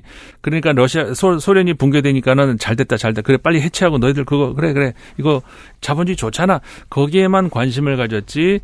그런 어떤 건강한 경제 체제가 들어서는 이런 문제에 있어서는 전혀 관심이 없었어요. 음. 아, 이게 중요한 얘기입니다. 지금 러시아의 경제를 보시면은 이상하다 왜 저래 사실 지금 GDP 규모가 우리보다 더 낮아요. 네. 왜 저러지 싶잖아요. 거기도 그다 자본주의 뭐 들어간다고 들어간 나라 아니야? 그리고 자원이 저렇게 많은 나라가. 저렇게 많은 나라가 자원만 갖고 먹고 살잖아요 지금. 네. 저렇게 된 것이 그러니까 소위 우리나라 이제 그 재벌 같은 그런 푸틴과 가까운 그런 몇몇에 의해 가지고 완전히 독점이 되면서 그 부패한 그 자본주의의 아주 나쁜 측면만 그대로 들어가 있는 이게 러시아다 이렇게 생각을 하시면 되는 거죠. 그러니까는 어, 이런 것들이 서방 국가들의 어떻게 보면 책임이라면 책임이에요. 그러니까는 아까 말씀드린 계속 반복하지만 남의 나라가 어떻게 그게 왜 내 책임이야라고 하시면은 답이 없는 게 결국 그 원인이 효과가 결국 자기들한테 돌아가잖아요. 음. 지금 서유럽이 피해 보고 있잖아요, 지금. 지금 오늘 아침에 저한테도 피해가 왔죠. 뭔데요? 기름을 넣었으니까요. 아, 그렇죠. 그러네. 그 한국으로는 이렇게 설명하면 쉬운 것이 이제 경제가 도약하던 최초 시기에 재벌 일가에게 퍼줍니다. 음. 그러면서 한국의 지도층은 시족 사회가 되죠. 네. 언론과 재벌이 이제 혼맥도를 맺으면서 그렇죠. 그 대가를 지금 치르는 게 우리나라가 생각보다 우경화돼 있는 표심이거든요. 매일같이 왜곡된 기사들만 헤드라인에 나오는 포털이고 음. 어, 러시아로 말할 것 같으면은 경제 구조가 우스꽝스럽단 말이에요. 지금 길게 설명해 주시진 않으셨는데 빈부격차가 우리나라에 비해서 말도 안 되게 심합니다. 음. 재벌 기업들이라고 하는 곳들은 대부분 천연자원을 붙들고 있는 사람들이고 그러면 못 먹고 못 사는 사람들은 군대에 말뚝 잘 박죠. 음. 그리고 예전 2차 대전 때부터 있었던 악명 높은 군대 문화가 사회를 병들게 했다는 것도 우리나라하고 되게 비슷합니다. 네. 근데 들여다보면 들여다볼수록 저 나라가 조금 더 센 것 같아요. 조금이 아니고 어마어마하죠. 그러니까 그 소주와 문화는. 소주와 보드카의 차이? 그렇죠. 맞아요. 아니 거기는 성추행, 성폭행이 그냥 농담으로 소비가 되는 거기는 남자다. 남자답다고 얘기를 해요. 네. 나 그 깜짝 놀랐어. 진짜로 그렇대요. 아직까지도. 빈부격차가 이병 일병들의 전쟁 범죄에도 영향을 끼치는 거예요. 그러면은 한 2, 30년 전에 글라스노스트를 바라보던 서구의 엘리트들의 시야가 보여야 되는 거죠. 그때 이 사람들이 뭘 받는가. 그냥 개발하면 되지 뭐. 재벌들한테 몰아주면 그건 뭐 저기 대통령이 알아서 하라 그래. 이게 얼마나 상상하기 어렵지 않은 일입니까? 불과 4년 전에 문재인 대통령 지지율 80%할 때 한국 사람들 뭐 했나요? 개별들은 파주 가서 땅 샀습니다. 그 다음에 북한 땅 살 생각만 하고 있었겠죠? 음. 예. 그 당시에 그렇게 개방이 됐으면 아마 한 4반세기 후에 우리도 무슨 잔인한 후과를 치를 음. 수도 있죠. 음. 이게 참 지금도 그 말씀을 들으면서 또 한 번 저는 그 주권 민주주의 생각할 수밖에 없는데 어 그렇게 되면서 어, 서유럽도 책임을 면할 수 없다. 이제 그 말씀은 그, 또 드리고 싶고. 서유럽과 미국의 책임까지 얘기했습니다. 예. 1분 남았습니다. 아 그래요? 시간이 길다고요? 그렇구나. 네, 정리해 주세요. 예, 그 네. 옐친 대통령이 그런 그 한마디로 이제 수모를 당하는 걸 보면서 푸틴은 이를 갈았죠. 음. 어, 결국 푸틴이 이제 동진 정책, 동진 이런 얘기 하잖아요. 음. 그러니까 결국은 시베리아를 개발하고 일본과 관계 어떻게 해볼까, 한국하고 관계 해볼까 음. 이런 거 계속 우리 몇 년 전까지만 해도 봤단 말이에요. 네. 네. 그런 것들이 유럽 니들하고 안, 안, 안 놀아 이렇게 되는 거예요. 음. 그러니까 아까 이제 나토 문제로 다시 돌아가면 결국 나토는 계속 유지를 하면서 동진 다시 말해서 어, 러시아를 제외한 모든 국가들 내 밑으로 다 모여 러시아를 자극을 하는 거죠. 왜냐하면 그렇게 했을 때 러시아는 군비를 확장할 것이고 그 다음에 도발을 할 가능성이 높아지고 음. 결국 좀 전쟁하잖아요. 결국 누가 돈 법니까? 무기상들이 돈 벌잖아요. 그러면 미국은 전 유럽에 무기를 팔 수 있고요. 그렇죠. 폴란드 보고 니들이 저 우크라이나 줘봐 그럼 내가 니들 이렇게 해줄게. 전부 그러고 있잖아요. 네. 그러니까 결국은 나토의 문제가 그 예를 들면 이런 건 멋있게 말할 수도 있어요. 저 최근에 어제 그런 기사가 났던가요? 폴란드에서 무슨 무기 창이 하나가 도둑을 맞았다. 음. 도둑 맞았는데 어떻게 하냐 우리가 어떻게 됐는지. 그리고 그 미사일이 지금 고스란히 우크라이나에서 발견이 되고 있습니다. 음. 거기까지만 보면 괜히 훈훈한 얘기 같잖아요? 실제로 도와주고 싶어서 그렇게 도와줬을 것이고. 네. 다만 그거 누구 돈으로 음. 누구한테 사온 거냐? 라고 물어보면 다시 미국의 매파들이 떠올라야 되고 음. 폴란드 국민들의 세금이 나갔다는 걸 생각해야 된다는 거죠. 그것도 생각 안 할 수는 없다는 음. 겁니다. 음. 그렇게 되면서 결국 이제 푸틴 대통령도 아까 이제 초반 뭐 말 잠깐 말씀드렸습니다만 아, 결국은 어, 이 유럽을 믿을 수가 없겠다. 아, 예. 결국은 우리는 유럽하고는 영원히 어떤 한 배에 탈 수가 없는 어, 운명인가 보다라고 생각을 할 수밖에 없는 것이죠. 음. 결국 G8에서도 이제 쫓겨났죠. 물론 이제 우크라이나의 그 전에 2014년에 크림반도의 강제 합병 문제도 이제 거론을 할 수 있겠습니다만은 그럼 요 얘기만 잠깐만 네. 뭐 하고 다음 시간으로 넘기죠. 예. 네. 어, 뭐냐면은 그 러시아 는 결국 그렇게 되면서 우리가 그 생존할 수 있는 거는 결국은 그 유럽과 함께 한 배를 타는 것이 아니라 우리 우리의 힘을 키우는 수밖에 없겠다라고 생각할 수밖에 없는 거죠. 네. 러시아는 혼자 살아남아야 되겠다. 음. 그러니까 러시아의 어떤 그 전쟁을 합리화하자는 게 아니고 러시아 입장에선 그렇게 생각할 수밖에 없다는 것이죠. 근데 러시아의 전략은 어, 이게 이제 그 앞으로 이 우- 이번 현 지금의 우크라이나 전쟁의 어, 결과 쪽으로 연계될 수 있는 거 예, 예상 예상을 할 수 있는 그런 건데 그때 크림반도 합병 당시에 이런 식이었죠. 우리 흔히 우리가 하이브리드 전쟁이라는 말을 씁니다. 네. 어, 뭐냐면은 기존의 그 전쟁과 다른 거는 뭐냐면은 진짜 전쟁을 치르는 게 아니라 전쟁하는 듯 아닌 듯 전쟁 같은 전쟁 아닌 뭐 이런 전쟁이에요. 그러니까 하이브리드라고 부르죠. 본인들이 전쟁했다고 얘기 안 합니다. 예. 네. 그러니까는 그- 구체적으로 크림반도 같은 경우를 보시면은 어, 크림반도 안에 러시아 사람들도 사- 많이 살고 네. 친러시아 성향의 사람들이 많이 산단 말이에요. 왜냐하면 아까 말씀드린 것처럼 이 동쪽에 있- 있으니까. 그리고 원래는 사실 러시아 땅이었어요. 음. 그런데 이제 어, 소비에트 큰 연방일 때 그때 이제 그쪽에 가까우니 그러니까 우크라이나 땅이 붙어 있으니 우크라이나 쪽으로 하자. 마찬가지 이런 거. 우리 강화도를 인천으로 할까? 경, 경기도로 할까? 음. 어, 인천으로 하지 뭐 이런 거 똑같은 거. 근데 만약에 인천하고 경기도하고 나중에 그 두 나라로 분리돼 버리면 그뭐 이거 강화도를 어떡하지? 이런 그렇죠. 이런 상황인 거예요. 그 경우에는 또 전쟁이 나겠죠. 그렇죠. 음. 근데 딱 이런 상황이란 말이에요. 어, 그러면서 당연히 거기에 러시아 사람들이 많이 살고, 그러니까 러시아에서는 살살 뒤에서 이제 그 지원을 해 주고 돈 대주고 무기 대주고 해 가지고 내란을 일으키죠. 그리고 그때부터 이제 연습을 충분히 하기 시작했었는데 음. 그 지역에 꼭 필요한 맞춤 가짜 뉴스를 뿌립니다. 소셜을 그렇죠. 통해서. 가짜 뉴스 굉장히 네. 중요한 지금 현대 전에서의 굉장히 중요한 그 무기가 되고 있어요. 이 놈들에게 가짜 뉴스가 왜 매력이 있냐면 어, 너무 적은 돈으로 음. 실전도 안 하고 전쟁을 일으킬 수 있습니다. 예. 그래서 예. 이게 커뮤니케이션이 굉장한 이제 전쟁의 무기가 되고 있는 음. 시대에 살고 있는데 아무튼 그렇게 되면서 이제 총 한 방 안 쏘고 크림반도를 통째로 러시아로 넘겨줄 수 있는 이런 거. 근데 네. 이게 그때 처음이 아니에요. 과거 2008년도 그때쯤에 조지아 전쟁이 있었잖아요. 남오세티아 전쟁 2008년 8월 조지아 영토 안에 있지만 사실상 러시아가 세운 괴뢰국인 남오세티아를 조지아가 공격하여 시작된 전쟁. 이 전쟁을 의도한 러시아가 개입하면서 확정되었지만 조지아의 믿음과 달리 서방 세력이 등을 돌리면서 군사력으로 비교가 안 되는 상대인 러시아와 조지아의 전쟁이 되었고 닷새가 지나지 않아 조지아의 패배로 끝나게 됩니다. 전쟁의 결과로 올해 초 남오세티아는 러시아의 일원이 되겠다는 의사를 밝혔고 조지아는 여러 가지 채널을 통해 유럽연합 가입을 모색하고 있습니다. 어, 조지아가 그- 그 내부에 또 소수민족들하고 분쟁이 있는데 그 소수민족 중에서는 또 친러시아계가 있단 말이에요. 네. 똑같은 수법을 러시아가 이제 썼었어요. 네. 그래서 푸틴은 사실 그, 그 조지아 전쟁처럼 우크라이나 전쟁이 끝날 거라고 예상했다고 사람들이 그렇죠. 얘기하죠. 예, 이야기를 음. 하죠. 근데 이제 오판한 거는 조지아하고 저 이 우크라이나. 우크라이나는 다른 것이 러시아의 총구 방향이 다르잖아요. 네. 그건 남쪽을 향해 있고 지금 서쪽을 향해 있죠. 네. 음. 유럽이 가만히 안못 있죠. 중앙아시아에는 다른 의지가지가 없습니다. 네.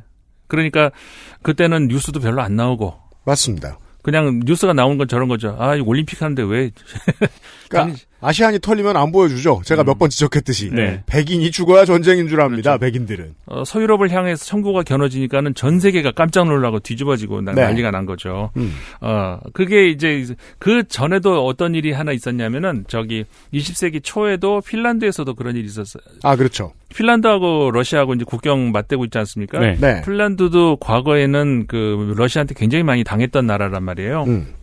그런데 핀란드가 어떻게 해서 중립국이 됐느냐? 음. 그 안에도 이제 그 민족주의자가 있고 또 친러시아계가 있죠. 친러가 이제 친일처럼 친러파가 있는 거죠. 네. 근데 거기서는 어 우리와 달리 친러파가 졌어요. 음. 그래서 친러파가 어떻게 했냐면 대거 저 러시아로 이주, 하죠. 네. 이주를 하게 되는 것이죠. 네. 어, 그럼 망명을 하죠. 소위 음. 좋게 말하면. 그렇게 되면서 러시아는 이 사람들을 어떻게 활용을 하느냐면은 음. 이 핀란드 국경 지역에다가 거기 살으라고 이제 하는 거죠. 오늘날의 카렐리아 공화국이라 불리는 그렇죠. 자치주 같은 곳입니다. 그렇죠. 네. 그리고 한때는 소비에트 연방 내부의 하나의 공화국이기도 했었어요. 음. 그러니까 소비에트 공화국이라고 하면은 러시아, 우크라이나, 벨라루시, 그다음에 카자흐스탄, 네. 우즈베키스탄 등등 이런 나라들처럼 음. 거기도 하나의 이제 공화국이었었다는 거죠. 그렇죠. 소련 연방의 일원. 그렇죠. 근데 이제 없어졌지만 왜 그렇게까지 승격을 시켜줬느냐? 여차하면 둘이 싸우라고. 어, 핀란드하고 분쟁이 생겼을 때, 어, 여기가 얘- 얘네가 진짜 핀란드야. 네. 그래서 카렐리아라고만 안, 부- 카렐리아 핀란드 공화국 이렇게 핀란드 안꼭 붙였어요. 꼭. 음. 그 분쟁이 나면 여기가 이제 정통성을 아, 잇는 그 그렇죠. 나라다. 그러면 외신에다가 이제 보도자료 내보낼 때는 본 핀란드 카렐리아 전쟁에 있어. 그렇죠. 예. 그렇게 하는. 우리 그렇게 한- 러시아는 몰라요. 음. 그렇게 한 다음에 핀란드 고- 카렐리아 공화국을 지원해주는 척 하면서 핀란드를 혹은 핀란드의 영토 일부를 그렇죠. 러시아로 똑같이 합병시킬 수 있는 그렇죠. 방법인 그렇게 거죠. 그런 식으로 해가지고 핀란드를 전체를 다 먹으려고 그랬었어요. 네. 그러니까 전략이 지금 우크라이나 전쟁의 말년에 어떻게 흘러갈지를 우리가 짐작을 할 수 있는 것이죠. 그래서 핀란드가 영세 중립국이 되는 거예요. 왜냐하면 음. 핀란드가 약속을 했어요. 우리 중립국 할 테니까 이제 그만하자 좀. 음. 내가 저쪽에 서유럽에 안 붙을게. 음. 미국, 뭐 영국, 프랑스 여기 안 붙을 테니까 그만하자. 그래서 러시아가 오케이라고 하고 왜냐하면 자기들도 전쟁 해봤는데 이상 잘 안 되거든요. 또 네. 이, 상하게 러시아가 약합니다. 음. 여기서도 전쟁을 치렀는데 어, 핀란드한테 이길 줄 알았는데 안 되는 거예요. 잘. 음. 그러니까 러시아도 그래. 그러면 그렇게 해라고 하면서 핀란드 현재의 국경으로 나눠지고 그 핀란드 카렐리아 이거 이제 그냥 없애고 음. 그렇게 이제 현재까지 온 것이죠. 그래서 이제 이게 이 전략이 전통적인 러시아의 전략이에요. 지금 우크라이나 보시면은 초반에 이제 키이우 쪽도 치고 막 하다가 점점 이 전장이 남쪽으로 이동하는 그런 양상이 보이죠. 음. 어, 이제는 그러니까 초반의 판세와 이제 많이 달라지는 그것도 있지만 이제는 수도 키이우를 점령하는 이런 거는 전략은 포기하는 것 같고 어 남쪽 특히 왜냐면은 그 남쪽 같은 경우에는 러시아와 붙어 있는 돈바스 지역이라고 하지 않습니까? 네, 그렇죠. 어, 그쪽에는 친러시아를 지향하는 소위 공화국이라고 나라까지 막 만들어졌단 말이에요. 물론 비공식이지만. 돈바스 공화국. 예, 네. 그두 개가 만들어졌죠. 맞습니다. 그 나라들이 가장 가까운 항구 도시가 바로 어, 지금 가장 그 치열한 공방을 벌이고 러시아의 공격을 받고 있는 바로 그 아조프의 마리오폴. 마리오폴. 네. 그 항구가 이제 거기에 있는 것이죠. 결국은 그쪽을 해서 유리한 고지를 점령을 한 다음에 결국 어떻게 이제 합의를 하려고 하느냐 이제 과거의 그런 사례들처럼 그러니 이제 그만하고 그러면은 그 돈바스 지역은 그 내가 그 거기까지만 가지는 걸로 이제 거기서 끝낼게 마치 아까 카렐리아 핀란드만 가지고 나머지는 그 그렇죠. 너, 너해 하는 것처럼 그 정도의 선에서 끝내자라고 전략을 이렇게 이제 이제 짰다. 저는 그렇게 예상을 하고 그러니까 있습니다. 실제로 3월 말에 젤린스키 대통령이 나토 가입은 포기하고 네. 중립국이 되겠다. 그렇죠. 다만 영토는 그게- 협상의 주체가 아니다. 그게 이제 지금 남아 있어요. 네, 이야기했는데 푸틴이 모르겠다고 음. 하고 그 이상한 이야기를 했죠. 러시아와 존치와 탈나치화를 하라고 했는데 사실은 그게 아니고 돈바스 지역과 크림의 완전한 병합을 그렇죠. 예. 그러니까 그게 이제 협상 대상인데 러시아가 절대 양보 안 하는 게 이제 그 대목이란 말이에요 지금. 그래서 이제 협상이 진행되고 있는데 뭐 최근 얘기 들어보면은 실무진들도 들어갔다. 그 윗선이 아니라 음. 그 얘기는 뭔가 굉장히 구체적인 단계까지 갔나라는 생각은 아, 네, 들긴 해요. 예, 음. 좀 희망적이긴 한데 뭐 어쨌든 구체적인 건 기다려 봐야 되겠습니다만은 결국 러시아가 원하는 건 그 선에서 마무리되는 것이다. 음. 그러니까 한마디로 말해서 이미 하나는 건졌잖아요. 어, 우크라이나 오케이 난 나토 안 가입 가입 네. 안 할게. 그거는 건졌잖아요. 음. 어, 그리고 이제 중립화 그것도 이제 건질 수 있다면 마지막 저 돈바스 지역만 가질 수 있다면 푸틴은 저는 그 어느 한 기사에서 그렇게 썼습니다마는 국가를 위해 인간이 있느냐 인간을 위해 국가가 있느냐 저마다 생각이 다를 겁니다. 그리고 여기에서 정치적으로 진보 보수가 갈라지는 큰 대목이 여기인 것 같기도 해요. 아, 네. 그런데 적어도 국가를 위해 인간이 있어야 한다라고 생각을 한다면 그러면 푸틴 입장에서는 성공한 장사죠. 이번 우크라이나 전쟁이. 네. 하지만 반대의 생각을 한다면 인간을 위해 국가가 존재한다라고 생각을 한다면은 이번 전쟁은 끝까지 책임을 물어야 할 전범이다. 푸틴이 그렇게 얘기를 할 수가 있겠죠. 이 양반이 전범인데 그 처벌을 어떻게 하느냐부터 내일 이 시간에 얘기를 해보겠습니다. 음, 네. 아이고 시간 빨리 가네요. 임상훈 소장과 함께 돌아오죠. 금요일에 그것은 알기 스타에서 다시 인사드리겠습니다. 안녕히 계세요. 감사합니다. XSFM입니다. I D W K